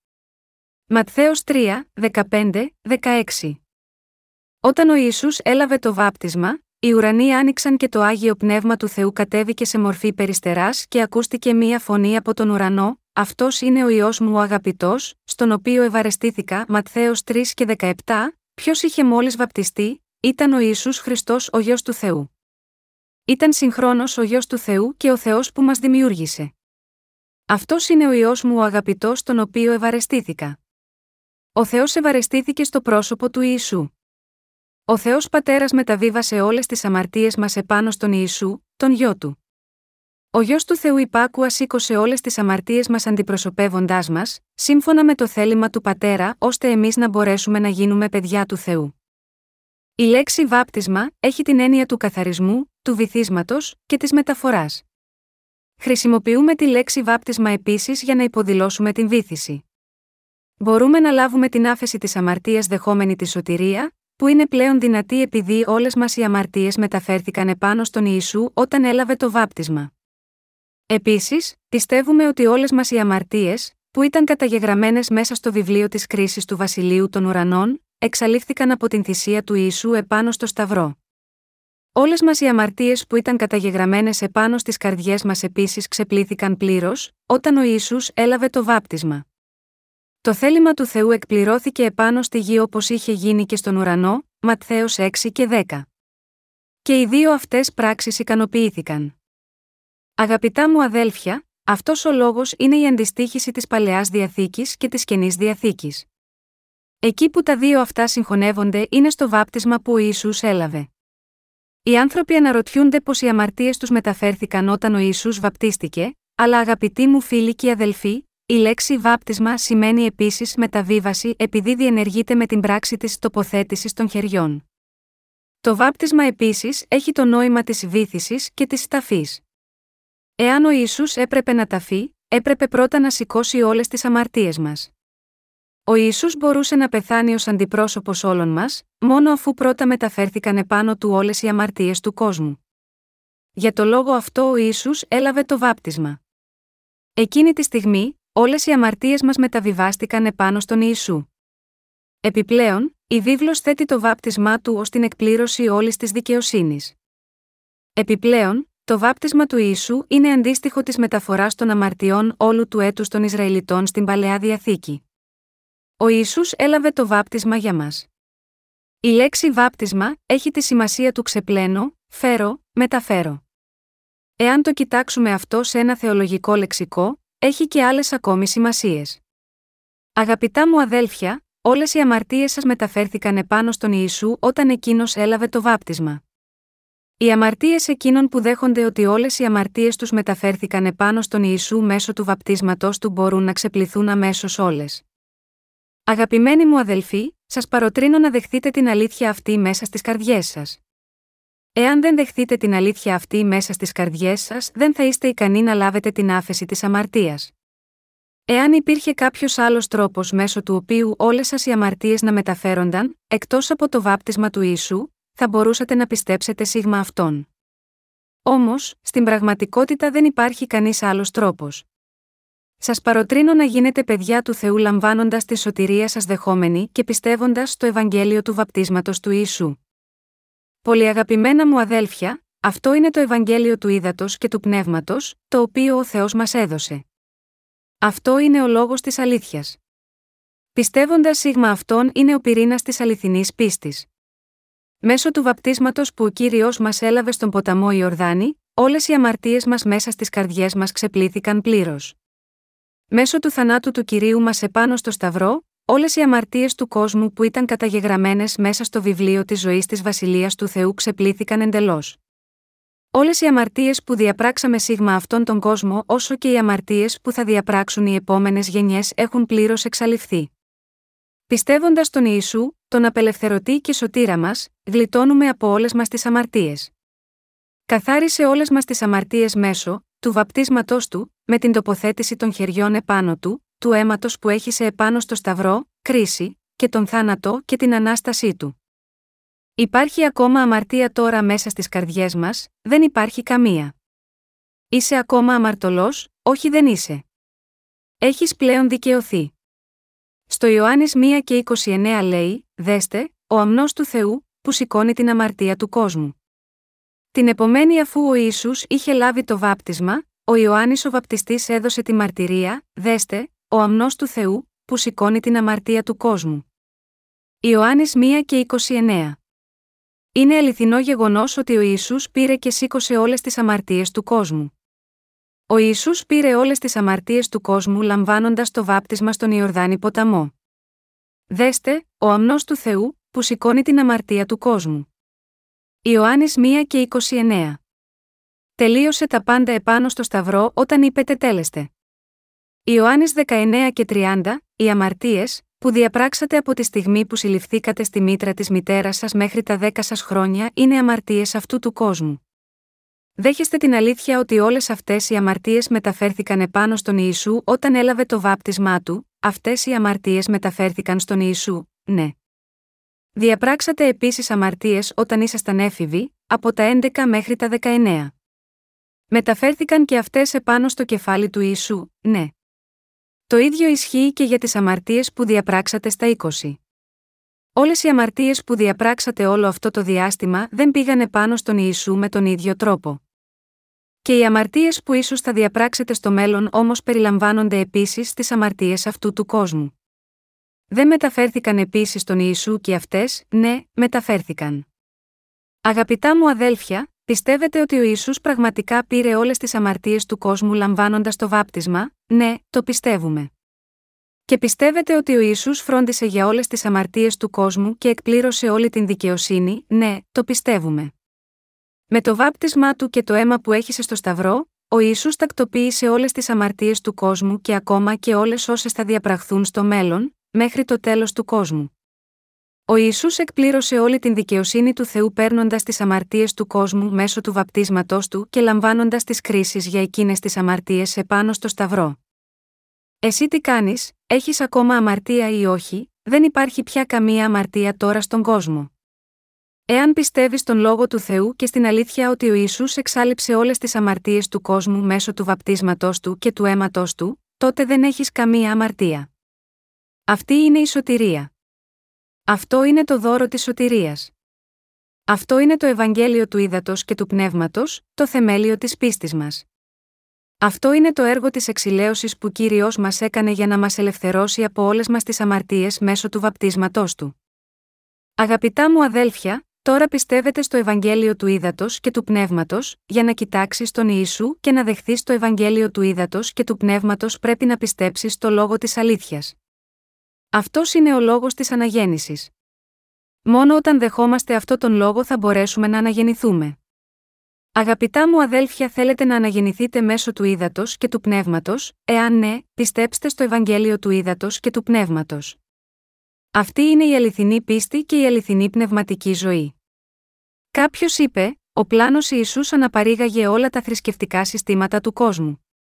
Σύμφωνα με την άποψή τους, ο χριστιανισμός ως θρησκεία είναι να πιστέψουμε σίγμα αυτόν τον πλάνο Ιησού που έχει δημιουργηθεί από αυτές τις αποκαλούμενες θρησκευτικές φυσιογνωμίες. Αυτός είναι ο λόγος που οι περισσότεροι χριστιανοί σήμερα αυτοβούλως ισχυρίζονται ότι έχουν σωθεί αν και ακόμα έχουν αμαρτίες μέσα στις καρδιές τους και στην πραγματικότητα δεν έχουν τον Χριστό. Ωστόσο, η αληθινή πίστη είναι να πιστεύω ότι ο Ιησούς μου με ελευθέρωσε λόγω της αγάπης του για μένα και σύμφωνα με την υπόσχεσή του, και ότι έχει ολοκληρώσει τη σωτηρία από τη δική του πλευρά. Η σωτηρία του δεν έχει να κάνει με τα δικά μας έργα. Ο Θεός εξάλληφε όλες τις αμαρτίες των Ισραηλιτών στην εποχή της παλαιάς διαθήκης με την τοποθέτηση των χεριών του αρχιερέα επάνω στον αμνό που θυσιαζόταν. Στην καινή διαθήκη, ο Ισού πήρε όλες τις αμαρτίες μας λαμβάνοντας το βάπτισμα από τον αρχιερέα τον Ιωάννη τον Βαπτιστή. Εμείς, που ζούμε στους χρόνους της καινής διαθήκης, πρέπει να δεχθούμε και να πιστέψουμε στο βάπτισμα του Ιησού, που μας κάνει να είμαστε χωρίς αμαρτία. Από τη στιγμή που δεν μπορούσαν να μεταφερθούν οι αμαρτίες και να χυθεί το αίμα χωρίς να έχει γίνει το βάπτισμα του Ιησού, δεν μπορούσε να υπάρξει άφεση της αμαρτίας χωρίς το βάπτισμα του Ιησού. Ο Ισού εξ ολοκλήρου μας ελευθέρωσε παίρνοντας όλες τις αμαρτίες μας με το βάπτισμά του και λαμβάνοντας τις κρίσεις για όλες τις αμαρτίες μας μέσω του αίματος που έχει σε επάνω στο Σταυρό. Ώστε, εμείς που πιστεύουμε στο Ευαγγέλιο του Ήδατος και του Πνεύματος δεν θα κριθούμε για τις αμαρτίες μας. Πρέπει να πιστεύουμε ότι ο Ισού εξ ολοκλήρου πήρε όλες τις αμαρτίες του κόσμου όταν έλαβε το βάπτισμα και ότι εκείνος ως αντιπρόσωπος μας έλαβε όλες τις κρίσεις για τις δικές μας αμαρτίες επάνω στο Σταυρό. Πρέπει να δεχθούμε μέσα στις καρδιές μας το Ευαγγέλιο του Ήδατος και του Πνεύματος, που ο Ιησούς ετοίμασε για μας ώστε να μπορέσουμε να λάβουμε τη σωτηρία που πήγασε από την αγάπη του για μας.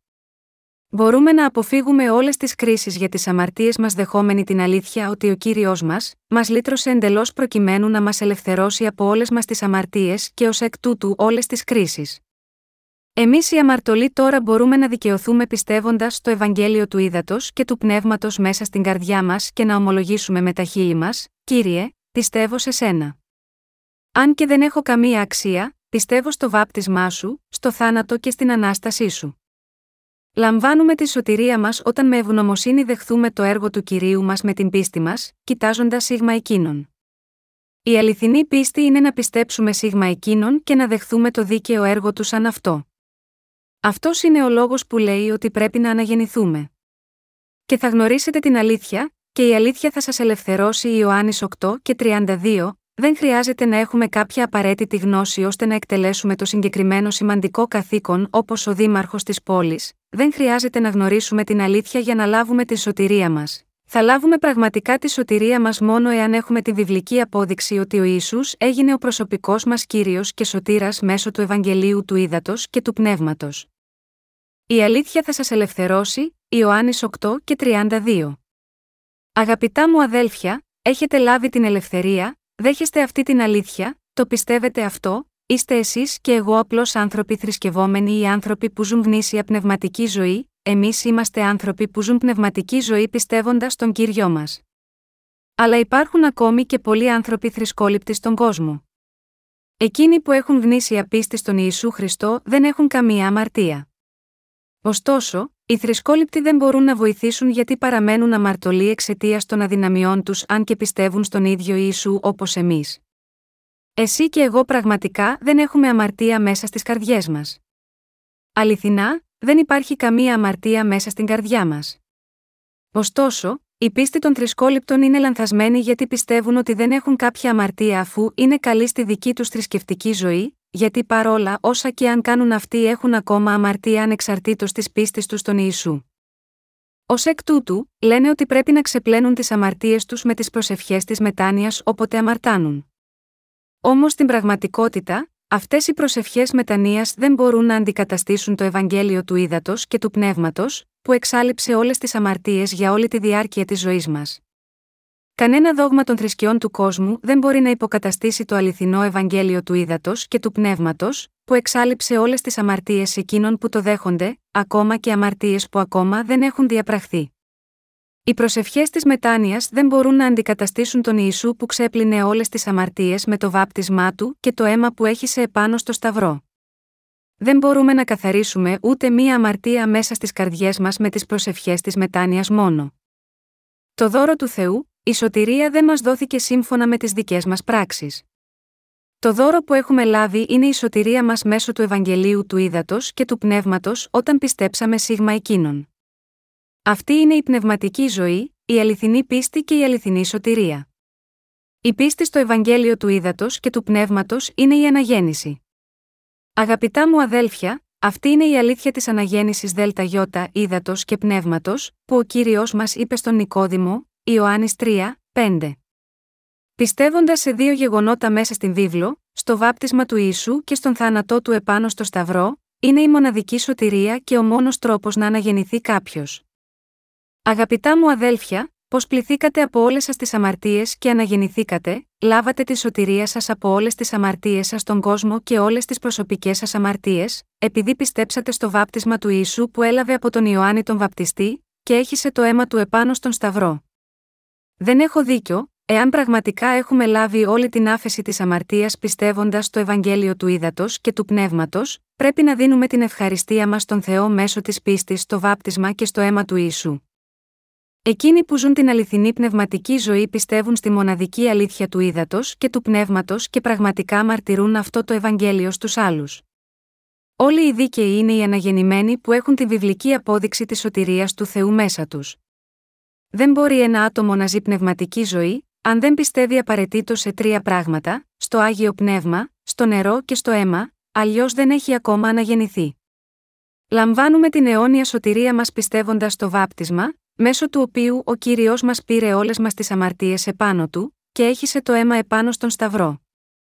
Ποιο είναι το μοναδικό πρόσωπο που έκανε αυτές τις δίκαιες πράξεις, είναι ο Ιησούς Χριστός που δεν είναι ένας απλός άνθρωπος αλλά Θεός. Μπορείς να το συλλάβεις, εκείνοι, που πιστεύουν στον κύριο που εκπλήρωσε το Ευαγγέλιο του ύδατο και του πνεύματος, είναι οι αναγεννημένοι. Εάν πιστεύεις στο Ευαγγέλιο του ύδατο και του πνεύματος, δεν πιστεύεις μόνο σε κάποια θρησκεία. Όπως ακριβώς ο κύριος μας καθάρισε την λέπρα του στρατηγού Νεεμάν εντελώς όταν εκείνος βουτήχτηκε ολόκληρος μέσα στον ποταμό Ιορδάνη, 7 φορές, πιστεύουμε ότι ο κύριος μας καθαρίζει από όλες μας τις αμαρτίες. Οι άνθρωποι λαμβάνουν την ολοκληρωτική άφεση της αμαρτίας πιστεύοντας στο βάπτισμα του Ιησού και στο αίμα που χύθηκε στον Σταυρό. Αγαπητά μου αδέλφια, αναγεννήθηκα όταν πίστεψα στο Ευαγγέλιο του Ήδατος και του Πνεύματος. Έτσι δεν ζω πια μία ζωή θρησκόληπτη αλλά μία ζωή πνευματικής πίστης. Πιστεύω ότι ο Θεός εξάλληψε όλες μου τις αμαρτίες και έγινε ο σωτήρας μου, ο ποιμένας μου και ο αληθινός μου Θεός επειδή με αγάπησε. Επειδή δεν αγαπήσαμε τον Θεό εμείς πρώτα, αλλά εκείνος μας αγάπησε πρώτος μέσω της χάριτός του, ο Θεός μας ελευθέρωσε από όλες μας τις αμαρτίες μέσω του Ευαγγελίου του Ήδατος και του Πνεύματος. Έλαβα τη σωτηρία μου από όλες μου τις αμαρτίες και την αιώνια ζωή πιστεύοντας σίγμα αυτό. Αγαπητά μου αδέλφια, έχετε κι εσείς επίσης την βεβαιότητα της αιώνιας ζωής, το βάπτισμα που ο Ιησούς Χριστός έλαβε ξέπλυνε όλες σας τις αμαρτίες και τις εξάλληψε εντελώς. Δεν έχετε ακόμα αναγεννηθεί, μη φοβάστε όσους ακόμα δεν έχουν αναγεννηθεί. Αυτό που πρέπει να κάνετε μόνο είναι απλά να πιστέψετε στον Θεό, που θα σας κάνει να αναγεννηθείτε μέσω του ύδατος και του πνεύματος και να πιστέψετε στην αλήθεια μέσω της οποίας ο Θεός μας ελευθέρωσε από όλες μας τις αμαρτίες. Και να δοξάσετε τον Θεό. Τότε, θα λάβετε την αιώνια ζωή και τις αιώνιες ευλογίες. Ο λόγος του Ιωάννης 1, 12, 13 λέει: Όσοι, όμως, τον δέχτηκαν, σε αυτούς έδωσε εξουσία να γίνουν παιδιά του Θεού, σε αυτούς που πιστεύουν στο όνομά του οι οποίοι, όχι από αίματα ούτε από θέλημα σάρκας ούτε από θέλημα άνδρα, αλλά από τον Θεό γεννήθηκαν. Και ο λόγος στο Εβραίους 10, ένατος του 18 λέει: Τότε είπε: Δες, έρχομαι, για να κάνω, ο Θεέ, το θέλημά σου. Ανερεί το πρώτο, για να συστήσει το δεύτερο. Με το οποίο θέλημα είμαστε αγιασμένοι διαμέσου της προσφοράς του σώματος του Ιησού Χριστού, που έγινε μια φορά για πάντα. Και κάθε ιερέας μεν στέκεται καθημερινά λειτουργώντας, και πολλές φορές προσφέροντας τις ίδιες θυσίες, οι οποίες δεν μπορούν να αφαιρέσουν αμαρτίες. Αλλά, αυτός, αφού πρόσφερε μία θυσία υπέρ των αμαρτιών, κάθισε για πάντα στα δεξιά του Θεού, προσμένοντας το εξής μέχρι ότου οι εχθροί του θα μπουν ως υποπόδιο των ποδιών του. Επειδή, με μία προσφορά τελειοποίησε για πάντα αυτούς που αγιάζονται. Μάλιστα, μας δίνει τη μαρτυρία και το πνεύμα το Αγίο επειδή, αφού είπε πρωτήτερα, Αυτή είναι η διαθήκη που θα κάνω σε αυτούς ύστερα από τις ημέρες εκείνες, λέει ο κύριος, θα δώσω τους νόμους μου στις καρδιές τους, και θα τους γράψω επάνω στις διάνοιές τους, προσθέτει, και τις αμαρτίες τους και τις ανομίες τους δεν θα τις θυμάμαι πλέον. Και όπου υπάρχει άφεση τούτων, δεν υπάρχει πλέον προσφορά για αμαρτία. Στο Ματθαίος 3 και 15 ο Ιησούς δηλώνει το εξής: Άφησε, τώρα επειδή, έτσι είναι πρέπον σε μας, να εκπληρώσουμε κάθε δικαιοσύνη. Τότε, τον αφήνει. Ένα άτομο αναγεννιέται όταν πιστεύει στο βάπτισμα που ο Ιησούς έλαβε. Ο Ιησούς ελευθέρωσε όλους τους ανθρώπους πλήρως λαμβάνοντας το βάπτισμα για να πάρει όλες τις αμαρτίες από όλη την ανθρωπότητα. Ο Ιησούς έλαβε όλες τις κρίσεις για όλες μας τις αμαρτίες όταν σταυρώθηκε επάνω στο Σταυρό, όπου έχισε το πολύτιμό του αίμα. Αυτό είναι το Ευαγγέλιο του Ήδατος και του Πνεύματος, που μας αναγέννησε. Η πίστη στο Ευαγγέλιο του Ήδατος και του Πνεύματος είναι η αληθινή πίστη και η αλήθεια που αναγεννά.